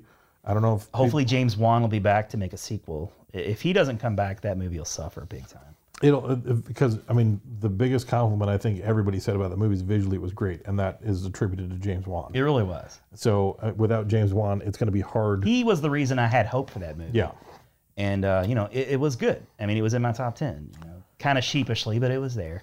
well, and it's it's one of those- I had I just had my own problems with Fish Boy, um, but it's it's one of, it's the same thing with Superman. It's like I, I don't like the character of Superman. I, it, there's silly, Totally stupid understandable, things, yeah, it's but totally it's, understandable. But it's one of those like you know what y- you know um, Shazam. Shazam is not a mainstream. Shazam is the Guardians of the Galaxy for the DC universe. Like he's Totally, not yeah. a mainstream character that people know, and it was wildly successful. He's and it the Oh, was a great quirky movie. change of pace that you know Guardians was. Yeah, And and that's I mean they- they've got if you you count Wonder Woman as a success, Justice League didn't do as well as they wanted it to, but it still did okay. yeah, yeah. Um, and and now you had Fish Boy and you had Shazam. You I had- feel like Justice League probably eventually broke even. it, uh, yeah. I mean they they they made a little bit of money off. it. Like it's it's one of those like it's funny because you get a lot of the MCU movies where they're like, oh, this movie's now surpassed Justice League, and it's like, oh, it's only been out for three weeks. Um, it's one of those where it's like. It, Justice League was what they were hoping would be their In-game pre-sales is beating. Yeah. You know. they wanted Justice League to be their you know two billion dollar movie, and it just wasn't Yeah. um, because they they you know jumped the gun. They weren't they didn't have the they didn't have the infrastructure that Marvel took. Well, the they time to build. collapsed under the weight of their own um, Yeah. shit. So, That's pretty much it in just the show. stop, retool, take your time, cast it well, find the right stories. And you can build a universe just like you know, you've got. They have characters. They have plenty of characters. Just find your groove. You haven't found your groove yet. no, just Stella, find it. Stella, get your groove back. That's Yeah, all. get your get your groove back, Batman. exactly. and then you can build from there. So anyway, um, that was fun. That was a fun little discussion. Not a little discussion. That was over going on two hours worth of discussion. That's fantastic. Um, actually, more like three hours of discussion. So All right. if you're still with us, I hope We're the best. and you love it. So as promised, we have a third new segment. Did you Yes. think of a name for it? I, I thought of this name. Who who played it better? Kind of like who wore it better? Who wore it? Who played it better? Who played it better? Okay. And so it, it- obviously the the second portrayal is is not you- we can't really say who played it better because they it's our own coming up. Right, we can't- But it's a play on that. Yeah, I like it. I was So- uh, the, the other one I had was the perfect cast, which is a reference to a Goofy movie, but I didn't think that everybody would probably get that because it's the dance. That well, it who is. played it better is kind of like a you, you had a list of uh, Yeah. potential segments. I feel like that was one of them. Yeah, Okay, so who played it better? Uh, I have a movie for you. Okay. You're gonna you're gonna cast uh, not every actor, just the main actors. Okay. Okay, so you ready for mine? Yes. You're gonna be recasting Silence of the Lambs. Ooh, that'll be fun. Mm-hmm. So you're gonna be recasting Silence of the Lambs. So that means uh, you're gonna have to find yourself a new Hannibal. That'll be interesting. You're gonna have to find yourself a new Starling. Yeah. And you're gonna have to find yourself a new Buffalo Bill. Okay. So th- those were all the primary characters. So you only got three. Your homework is just mainly three characters. I'll probably recast some of the other ones just for fun. You should have. We're gonna have fun with it. You know, go go as deep as you want to go. Yeah. Uh, and uh, that you know, like I, of all the movies in your head, you were thinking. You probably weren't thinking Silence of the No, Lambs. that one was not on, that was not on the list. That's a real tricky one I'm giving you. I admit. Yeah, I so like that that. that'll be the opening segment I dig for it. the next time. Uh, what, what do you have for me? Uh, I'm going with The Breakfast Club. You son of a bitch. you come out strong too. Wow. I'm gonna have fun with that. Yeah, Breakfast Club. I gotta find a new bender. Yep. Ooh, man. Okay. I'm gonna have fun with that. So yeah, I've got I've got a, quite a few people to cast on my own. Well, you know what? Actually, the Breakfast Club is really only like ten characters tops. Yeah, because you got you got uh, what the was it five or six kids? Yeah, you got And then- five. You got the club, and then you got the yeah, you got um, principal. Yeah, you got principal, and you got the janitor, and that's it, really. Yeah. that's it. So that won't be. I might try to do all of them. I'll try and do all of them. So okay, so my homework assignment is is recasting the Breakfast Club. That's interesting. Okay. Ooh, that's mean. I thought Silence of the Lambs was mean. That's just mean. I was just hoping you wouldn't go with Deadpool. I was like, if I got to recast, Oh Deadpool, no, I would not do that to I was like, you. I don't know how I would do that. I, I I had a real difficult time trying to find a movie. Like I had five changes. You know, I, I just kept thinking. I was like, you know what? Oh yeah, Silence of the Lambs. That'll be fun because you only got to do so many, and uh, but it'll be hard because you you can't think of all these characters as anybody else. So you got to make a real. It's going to be hard making a case. Yeah, because I because I'll probably I'll, uh, there's Barney. He was the uh, the orderly from the um, where um, Lecter was kept. Because the same guy played him in all in that uh, in Silence of the Lambs, Hannibal, and uh, Red Dragon. Um, And then Anthony Heald held how do you say his name? He played the douchey guy that ran um, the asylum where Lecter Yes. was kept. Yes. Um, and then there was the guy that was Starling's boss. Um, that would make six characters, and then would be we'd be kind of. I'll see if I can find a seventh because if you have seven, then I'll have seven. Okay. Um, but yeah, I almost went with the Karate Kid. But I was like, Oh, that would have been good too. Well, save some. Yeah. This is a big future segment that we're gonna like try and inter- you know mingle in. Uh, I I wanted a new strong segment because I love Rad Dads Yeah. and what you haven't seen that, but th- I think this could be a real I think fun. this will be a fun one. a fun third one to, to throw into the rotation. Yes. Um, well, thanks for sticking with us. It's been over three hours of show. You you know you get what uh, you pay for. Yeah. Which Or you get more than you paid for. this is a huge benefit to you because you paid presumably nothing. If you paid something, I don't think how did let us know. we didn't get any of the money. We got I will nothing. tell you that. You need to Whoever stop paid, doing that because we're not seeing any of that. If you got an email with some sort of Nigerian prince asking you to pay for this podcast, that is not us. That is fake. But you know what? We can't leave. I, I when you looked over there, I realized I realized that we we haven't done something. We yet. can't end the show No. without. Oh. Babe! Babe, wait! Babe! Babe! Babe! Babe, wait! Babe, no! Babe, no! Babe, no! Babe! so good. Every time. We're gonna have to fire that engineer for throwing rad dads. Every time. It's so good. Thanks for watching the Cinemasters of the Universe. I've been your host, Ron Avis. And I'm Adam Peterson. And Mitch, you drive home safely.